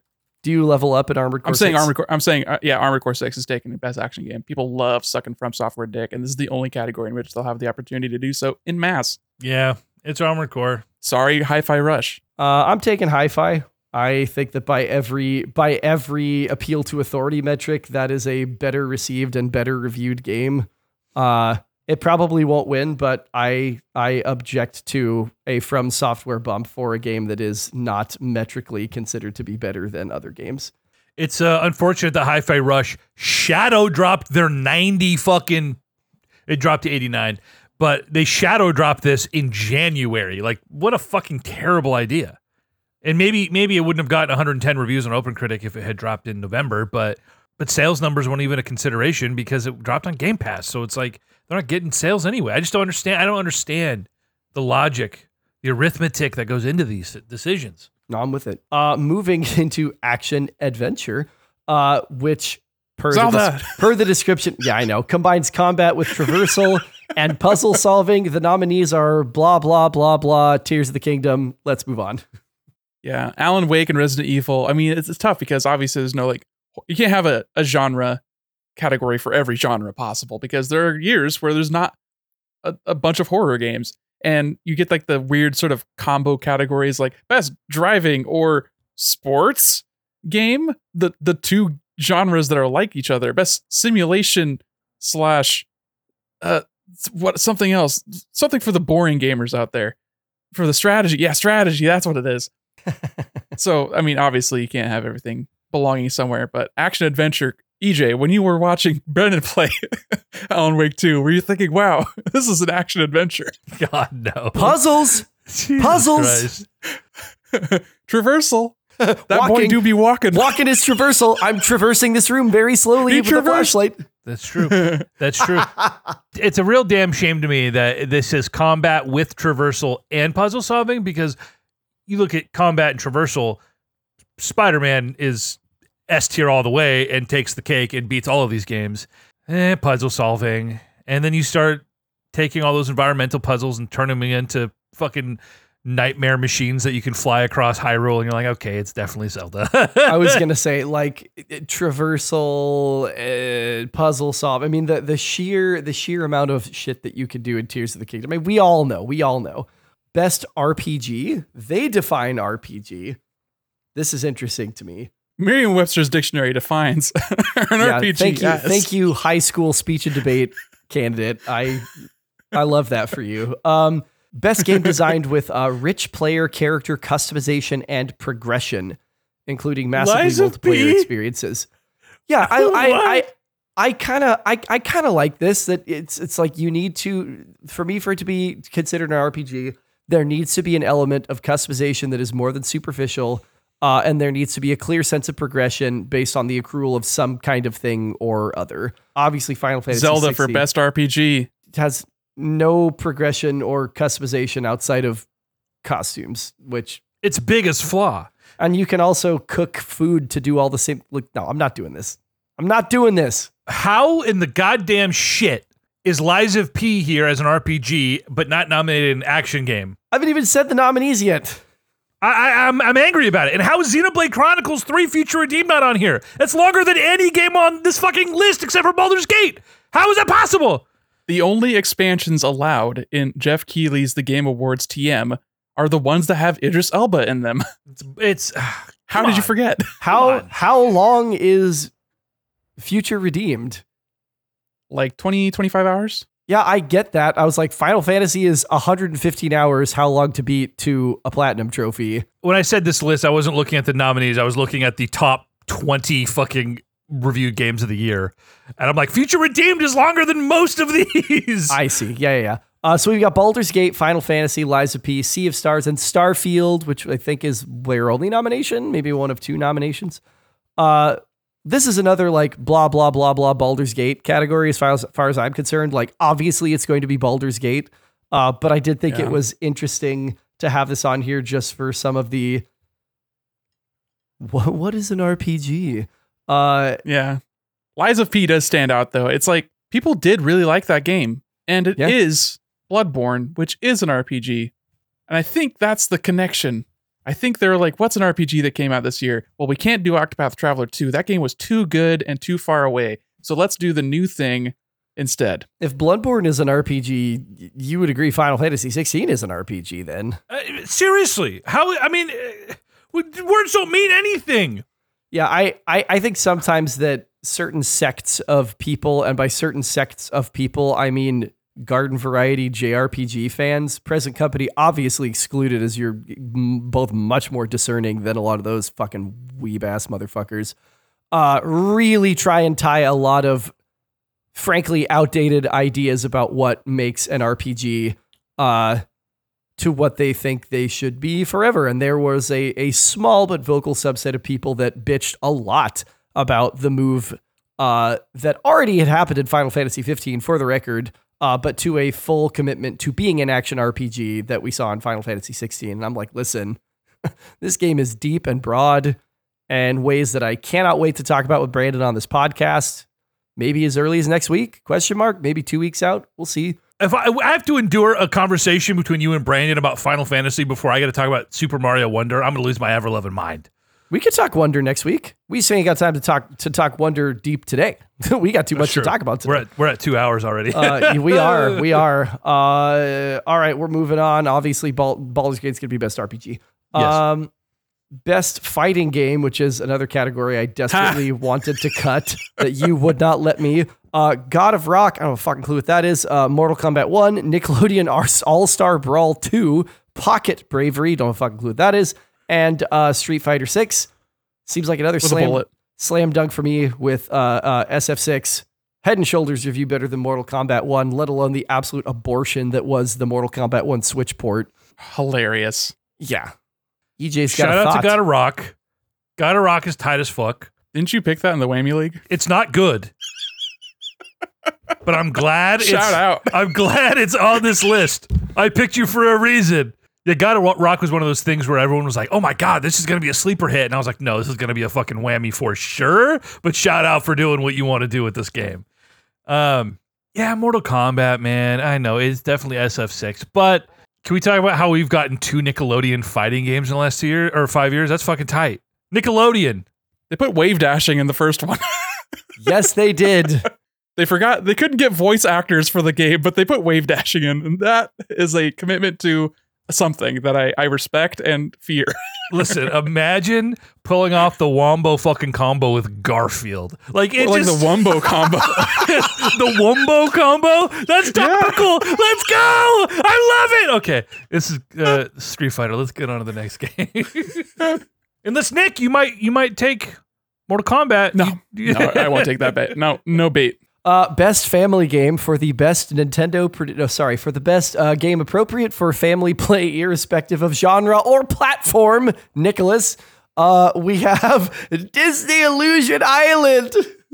Irrespective of genre, Yeah, it's not a genre. it's not a Chris. genre. It's a genre. Uh, Disney Disney Illusion Island. Shout out to that ill-fated fucking pickup. Uh, Party Animals, hilarious. Uh, Pikmin 4, Sonic Superstars, and Mario Bros. Wonder. Gee, I wonder what that's gonna be. Uh, shout out Pikmin though with two nominations. We haven't got to the other category. Hey yet. man, I totally like almost 360 no scope this category for my predictions. The only thing I missed was Sonic.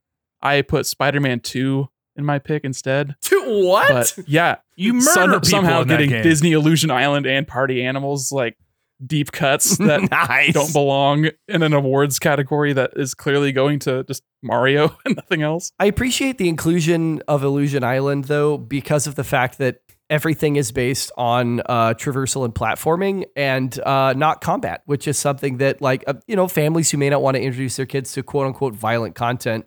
Like I don't know, Pikmin's got some spooky shit in it, man.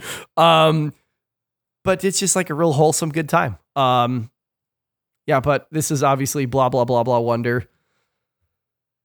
Shout out Pikmin though, and shout out Sonic trying to make a comeback. That game did not review well though. Who'd have thought that doing Sonic in cooperative would be really shitty and bad? And also making it bad. Uh, best sim strategy. Focus on real time or turn play, turn based simulation or strategy gameplay, irrespective of platform. Uh, we got a couple contenders in here. Uh, we've got the Advance Wars uh, one and two reboot. Uh, City Boy, Skylines. I forgot that came out this year. Yeah, right. Like what a what a crazy fever dream of a year it's been, and with that game especially getting kicked down the line forever.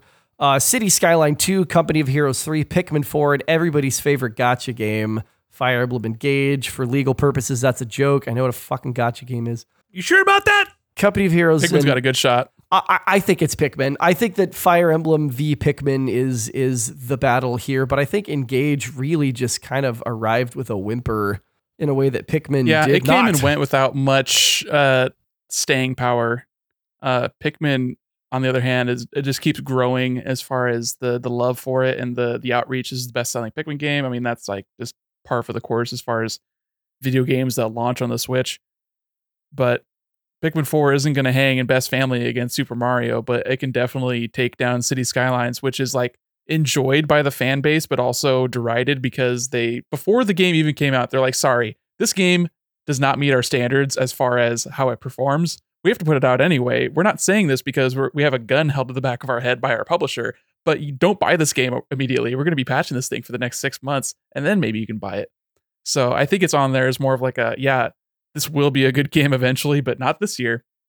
And then Company of Heroes, I think, was well enjoyed and sort of like a return to that uh, franchise that the expansions for Company of Heroes 2 kind of started reaching towards.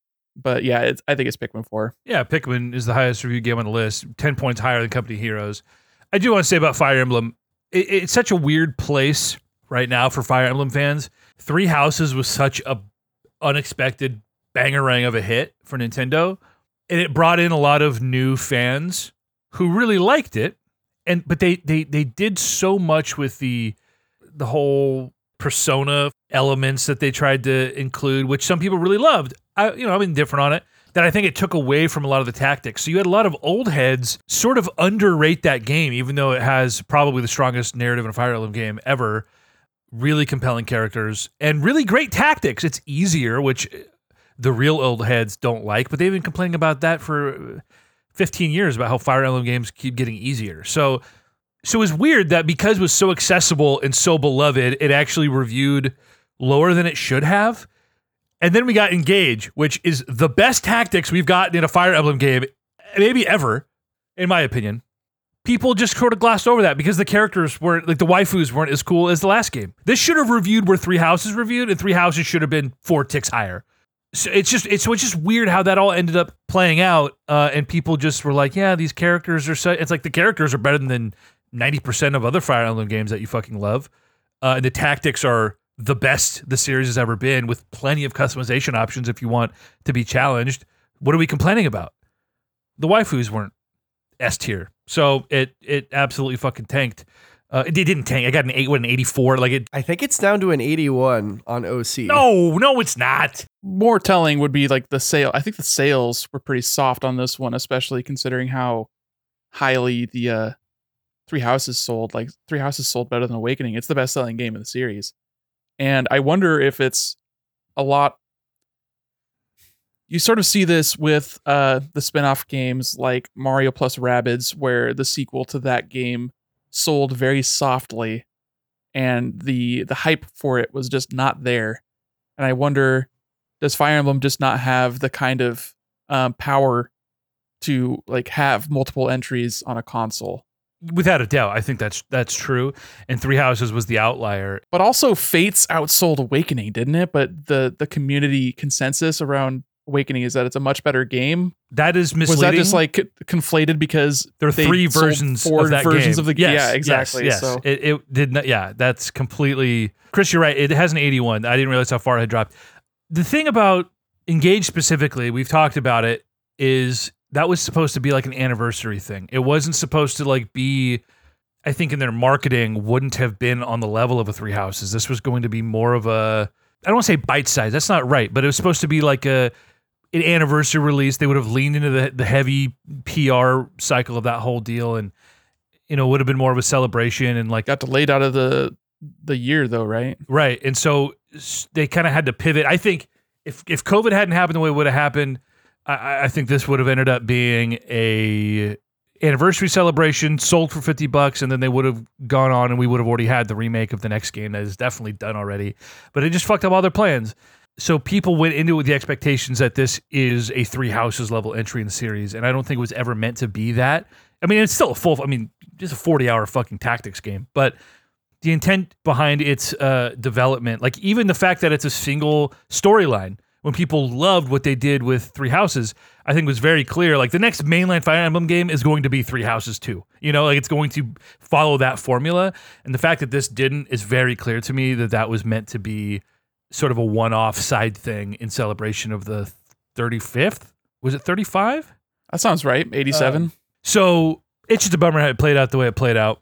And you had all the casuals who overrated the first game come in and and now they're underrating this game. And it's just it as a Fire Emblem stand, it makes me angry. Anyway, it's not going to win this category. It's Pikmin. Uh, we've only got a couple left, which is good. Um, best multiplayer. Boy, howdy. This is I- I- I- I- throw a dart and you may be right. Uh, online all the all the stars are here. online multiplayer gameplay and design, including co-op and massively multiplayer experiences, irrespective of game design, uh, game genre or platform. Baldur's Gate, Diablo 4, Party Animal, Street Fighter 6, and Mario Wonder. Where even to begin? Although I will say that, and I'm a little pissed off about this, frankly, like outstanding online multiplayer, online, like Mario Wonder's multiplayer strength is in sitting on the couch with the homies and running these levels. IMO. I had a pretty good time playing online with EJ. T- to be honest, I had a better time playing online than in person, and that was just I had a better time hanging out in person, but I had a better time playing To- yeah. online. Totally. I don't know. It's be easy to just go like Baldur's Gate because Baldur's Gate, but I did a little googling and I'm like, what is the fucking multiplayer in Baldur's Gate 3? It's like literally a D&D campaign where the character's progression is tied to that campaign, that co-op campaign. You cannot progress individually. The person who started the campaign has to get everybody together like the DM and they will start right from where they left off and continue forward from there, which is pretty fucking cool. I'm Dude, not going to lie. is commitment that is beyond anything I have like the the heart for. That's D&D, it does seem like to- it seems totally rad in the way you can like EJ can be going and talking to a shop owner. I could be shoplifting from the guy next door and they could cause a commotion and like a fight could break out and EJ like this shopkeeper gets interrupted because there's a fight starting next door and then EJ's got to come bail me out of prison. Like it seems like ex- exactly what you would want from a multiplayer role playing game. And i- is this? Are you exploring this world? Is it point and click? Are you? Is it like The Witcher, a third person, like you're controlling a character? It's a isometric. I think I think you could play isometric and I think you could play like over the shoulder. I'm not exactly sure what the camera perspective is most of the time, but I mean other Larian games like the, the Divinity games are isometric, you know, God's eye perspective of a of a map. And then once you get into a combat encounter, it's action points dictate how far you can move, um, what spells you can cast, that kind of thing. oh man, this feels like it has to go. It has to go to Baldur's Gate, but Diablo is really the only conventionally multiplayer game on this list, so it's kind of like also reviewed really well. Street Fighter, also Yes. as a banger ass fighting game, is deeply and intrinsically tied to the multiplayer experience. And how intrinsically is the multiplayer experience tied to Baldur's Gate? I've known that as a single player RPG that happens to have a multiplayer component. So this is where I'm like, how the fuck do you evaluate this? Total wash. And then you've got Mario, which, like, again, give me some fucking couch co-op. Give me some couch co-op. And that game, I've had a great fucking time playing this game with two people. Um, fuck, dude, I'm tempted to just to just hedge, go for the easy Baldur's Gate pick, especially in light of like Diablo has really kind of tripped over their own feet with the way that they've rolled out the second uh, talked about rolling out the second season and uh, people have been uh, there's I've been reading a lot more negative things about that game in the last 6 weeks than I have anything else. Yeah, people people love to hate the games they love, and I think Diablo is a little bit victim of that. I don't know how much that reflects in the the uh, voting jury, but I mean, Diablo is the most multiplayer game on the list, followed maybe by Street Fighter and then Baldur's Gate. But yeah, it's a total it's a total wash about who's actually going to win this. I think I think it probably Oh man, yeah, I'm, I'm really uh, torn between Baldur's Gate and Street Fighter because they're the the highest rated games on here, and Street Fighter, besides fighting game, isn't going to get anything else. Baldur's Gate is going to get a lot of things, which I think means that it is more likely to get this thing. But I don't know. It, I guess it just depends on what if people are really thinking best multiplayer game on this list or best game on this list, and I think nine times out of ten they're just picking the best game amongst the five that are that are given to them. So Baldur's Gate for you? Baldur's Gate. Uh, I, I'm gonna go against the grain and go Diablo. I know this bit me the ass last year. Just I, have to be different if I want to win. I just can't keep choosing all the same shit. It's the only conventionally multiplayer game on this list. You think multiplayer? You don't think any of these games. Baldur's Gate, despite apparently, Yeah. it's a fighting game. It's I, Yeah, one v one. The other one is as important as you are. I know. It's just its own. It's got its own category. Yeah. Um, uh, yeah, so does so does Baldur's Gate. Best RPG. yeah. Exactly. Country Mile. EJ, if we're getting bit, we're getting bit together. I'm also taking Diablo. I do think that the category heading is going to matter. I think that often it does matter. And I think that, again, that's just, I don't think of multiplayer when I think of Baldur's Gate. And I also think that given the, well, okay, I'm of two minds, right? It's either people are going to go, this is crazy. You want me to do what to play this game with four people? And some people are going to go, holy shit, this is amazing. We can literally play D&D together in a video game. Um, but I think there's less of those people than the former. Yeah, I'm taking Diablo as well. Uh, we're to our last two categories. Uh, this one is really cool, and I think this is a new category. Um, best adaptation.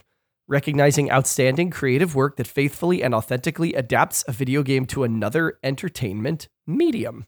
Uh, we have some shit in this uh, stew for sure, uh, in the form of Gran Turismo and Twisted Metal, which, okay.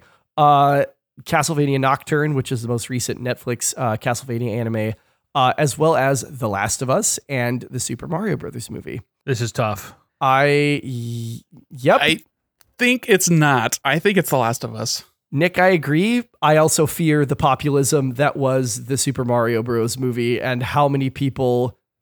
I mean, there was like a massive, massive wave of discourse in a lot of the like film shit posting groups I've in of of how many people were like actively shitting on film critics in a way that I don't know. It was it was more concentrated and widespread from more people who ordinarily would not have given a shit about it because of how poorly the Mario movie reviewed, and rightfully so by critics.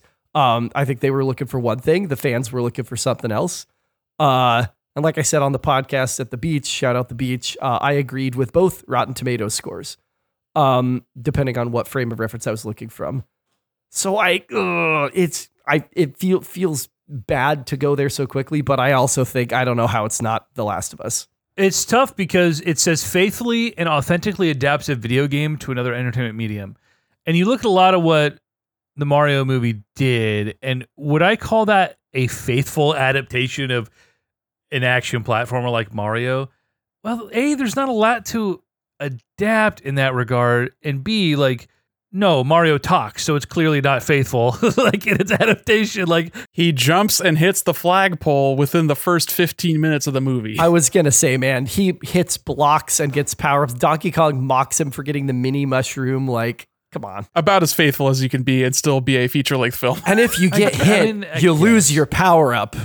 Direct quote from the Super Mario Bros. movie film script. And as we all know, the Kong army is the strongest of the armies. how many armies are there? I don't know. Also, I just wanted to talk about that plot point. B D D. Bow, dow, dow, dow, dow, dow, dow. Don't sleep on Castlevania either. Good show. I haven't watched the latest season though. consistently quality, beloved within the community. Um, it's one of those things that people like to feel smart about.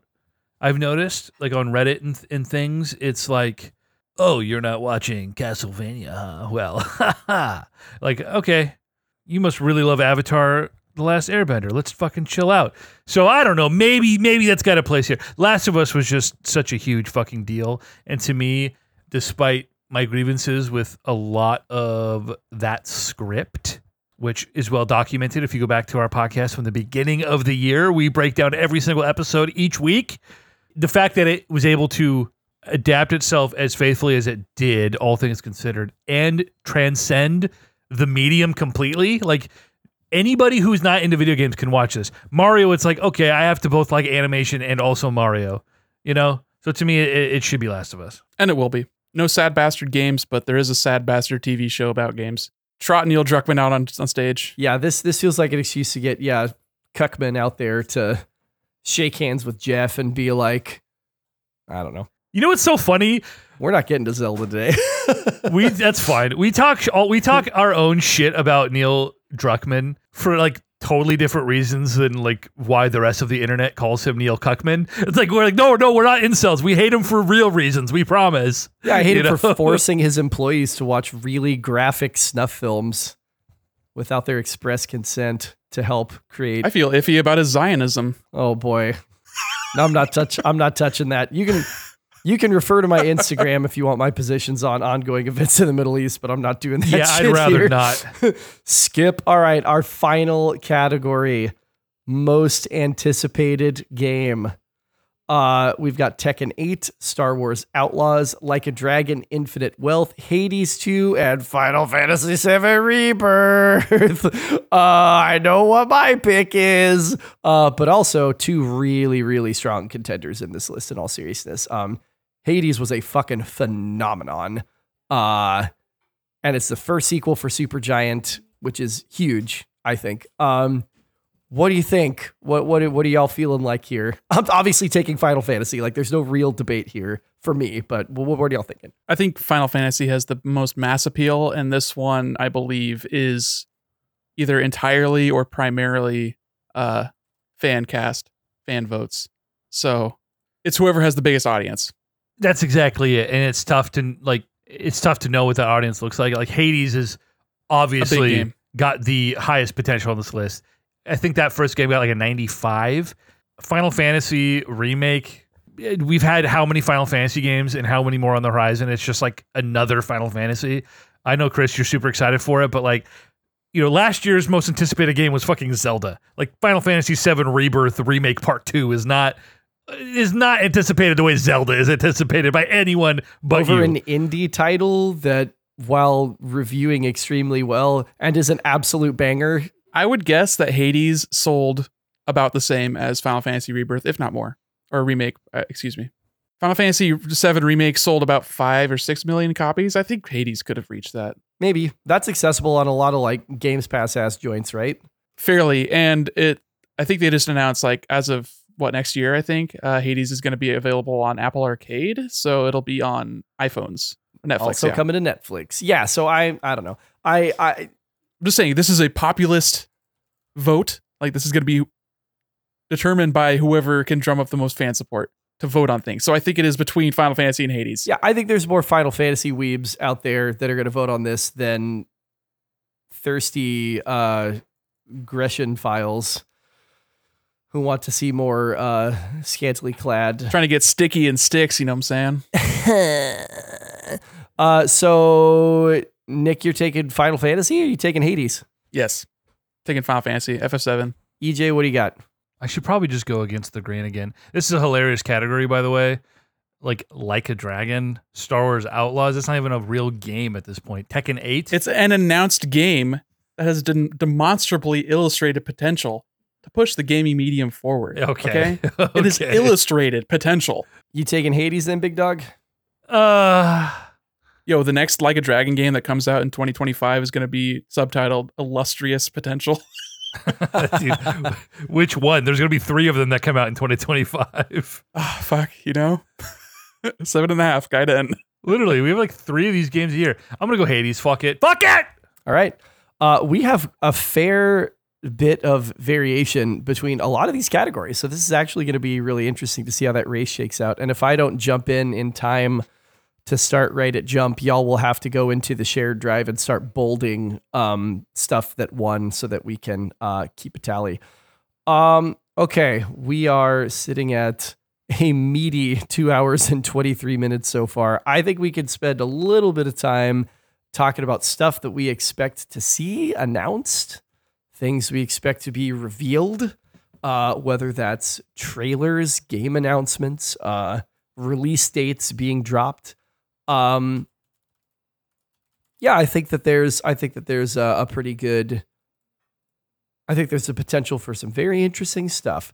So maybe why don't we, um, why don't we do something that we fully expect to see and something that we think will be a surprise revelation. We are going to get a new PlayStation mascot platformer announced at the Game Awards this year. I don't think it's a Crash 5. I hope it's a Spyro. Uh, but look forward to that. Both franchises owned by Xbox, EJ. Are they really? Oh my god. That's official now. Yeah. Wow, that's sad. There's still PlayStation mascots. We can still get new games. They just won't be on PlayStation. Yo, let's go. PlayStation mascots, Xbox exclusive. Give me a fucking Xbox Spyro game. Switch, switch. Okay, so that's your gonna ha- that's your gonna happen is we're getting like a Crash or a Spyro type type joint. Uh I think my gonna happen is nope, I think I lost it. I've had it for like a week, but I lost it. Uh oh. I've oh. got mine. Go for it. Grand Theft Auto 6. Oh, that was it. Damn it. Oh, yep, that was it. We they announced their own announcement. That's happening. They didn't say they didn't say when they're going to show a trailer, just that it was happening in early December. And then Oh. uh, right around then, Jeff Keighley tweeted saying, "Hey, remember to tune in to the Game Awards airing December 7th." Like not like quote tweeting it or anything, but just at the same time being very Ah, conspicuous. Ah, okay. Yeah. Reasonable. Uh, mine. Oh, I remember what it is. And it's not Grand Theft Auto Six. Uh, it is a uh, trailer and release date for uh, Elden Ring Shadow Shadow of the Erdtree. that I think we're getting Oh, both yeah, a that's trailer a, that's a good pick. and that it'll be announced as a Q1 release for either January or February. February twenty second. Yeah, whatever the leak was. I don't even know if there was a leak. It's just probably Uh, February listen, fiscal year. Nick hopes he's gonna get Silksong, and Chris hopes he gets Metroid Prime Four. Finally, you'll get neither of them. I promise. No, I don't I don't I don't think that at all. I Nintendo historically does not do major announcements like this. At, they they all they always want to do their own thing. Um like I think we got a Smash DLC character one year and that's like the most notable thing they've announced at TGA. Yeah, they had Joker at at the 2017 TGAs or 2018, excuse me, because that's when the game came out. But there was also they announced Bayonetta 3 at uh, Game Awards 2017, like four years before that game came We out. We got Bayonetta last year. We got the first fucking clip of the Mario movie last year. We got Fire Emblem last year. Like Nintendo had a a hefty presence at the Game Awards. Yeah, and they they're sort of on the downswing as far as like what big things are they going to announce that aren't related to their next hardware. So they could easily drop like another remake because that's what next year is going to be heavily from Nintendo. Switch Two teaser. No, Prime I Two would- Echoes, like Shadow Drop. Yeah, that'd be that would be more likely that it would be something. But Prime Four, I'm still not convinced is even coming out on the Switch exclusively. Uh, I'm still not, I'm not convinced of that at all. Yeah, God, I don't know. My my my surprise, I feel like is um, I don't think it's coming from Nintendo. I think that it's going to be signs of life from a game that we're sort of like, oh yeah, that is a fucking game that's being made. Um, so specifically, I think back to something that we got revealed at last TGA that we've heard nothing of, and that is KOTOR? us. KOTOR. No, that game's fucking dead. Uh, uh, Star Wars Eclipse. I think that we're gonna get we're gonna get a look at Eclipse, um, even if it's in brief, just to remind people that that game's out in the ether. So that's my surprise. My surprise pick is that we're gonna get uh, a look at Eclipse. It should have been him. They could. They took the wrong one. David Cage can't keep getting away with it. That's what I'm saying. Uh, yeah, I think it'll be uh, a masturbatory snooze fest as usual. I look forward to eating Thai food with Nick and FaceTiming Chris.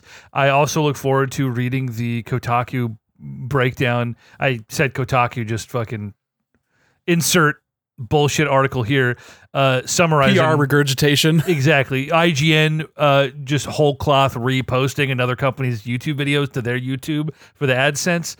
Really fucking weird behavior from those guys. Wait, what's your pick? What's your surprise pick? Yeah, Nick, what's your surprise pick? Who is your child surprise? Uh, I'm gonna go ahead and say that mine is a trailer for the Machine Games Indiana Jones game. Oh, interesting. Wow. Damn, what if we get a Wolverine trailer?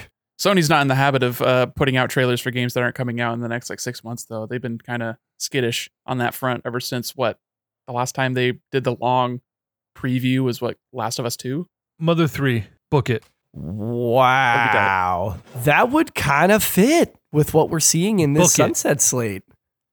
Book it. Mother 3, 2024. In what form? Be more specific. I want you to to flex. Show me your creative chops. It will come to the NSO. In Japan only. exactly. only in Japanese, no translation. no translation. And everyone's going to be so angry that we finally get our fucking Reggie will walk on stage and say, "Never ask me for anything ever again." yeah, dude. The fucking Drop the microphone. The monkey's paw curls and Reggie just walks off. Fucking mic drop. like a purple Pikmin. Uh, yeah. When was Wolverine announced? Like two years ago. That was at a uh, Sony event, right? It was either la- yeah, either last year or the year before. Announced. I mean, it was announced. I shouldn't air quote announced. It was announced. but Title card. shown, shown. Yeah, quote unquote. Yeah, CG trailer Yeah. Well, we'll see. teaser. I, I am so not looking forward to that game, dude. I'm not gonna lie. No part of me is interested in it whatsoever. I would be kind of surprised if Sony shows up at all. Oh, Death Stranding 2 also is a shoe in. Mm, mm-hmm. Kojima-san definitely about to pop in. I love, just as a very quick aside, how much of a film bro that guy is. Just like his Twitter is just full of like pictures of him going to movies and like in his movie closet with all his like physical ass media. Like, I love that. I love Hideo Kojima. He makes some weird shit and it doesn't always work, but I really like that guy. Good for him. Well, friends, uh, this has been your Console Crusade podcast uh, Game Awards 2023 prediction. Uh, we ended up with a whopping zero side bets, which I think shows a remarkable, um, remarkable amount of restraint on all of our parts. Although I'm always down to just say, screw it, let's put a Hamilton in. A little bit of, little bit of change in our pockets for our collective, uh, collective wagering. Uh, but if that's not the mood, that's totally fine. Uh, we there's some other stuff that we were gonna talk about, but we have gone for two and a half hours, and I think that that is a, I think that that's probably good for the day. Uh, so friends can look forward to some piping hot content next week to the tune of the Legend of Zelda movie. Doing some fan casting on that discussion of the folks who are currently attached to that project and uh, our intense feelings of trepidation in that regard uh, as well as some Mario Wonder. Um, should take like a pretty pretty solid dive on Mario Wonder. Maybe some early Mario RPG impressions, and who knows, maybe Brandon Gustafson will show up and uh, EJ can go take a nap for thirty minutes while we scream at each other about Final Fantasy. I don't know, but uh, I think it's gonna be a good one. Righteous. I'm not kidding. I want to talk about goddamn Mario Wonder. And so whether we either have to force Chris to play that game in the next three days or do a sidebar without Chris and then he can sidebar on Final Fantasy with Brandon. No, I'll, t- I'll talk. Uh, I'll talk about as much as I'm able. I don't. I don't feel like I'm going to get spoiled talking about levels. Like I don't feel that way about a Mario game at all. Um, I just won't be able to to speak with the depth and breadth that y'all will. But that's totally fine. Um, we'll absolutely talk about Mario next week for sure. But I'm not beating that before then. There's no way. I want to get through Final Fantasy before I start another RPG. Oh my god, four days, four days, Nick, four days. I listened to a YouTube comparison with like a nice long cut of the uh, forest maze in the uh, from the original version and then the reorchestrated version. Just casually crying at my computer on a Sunday morning. It's like, God damn, I'm so excited for this game. Absolutely normal behavior. I respect it. I applaud it. Yeah, this is going to be a joy. This is going to be a real joy. And we will also be able to, I think, next Monday, tentatively call the Fantasy Critic League because the last two releases on the calendar are coming out It'll on be Friday. close.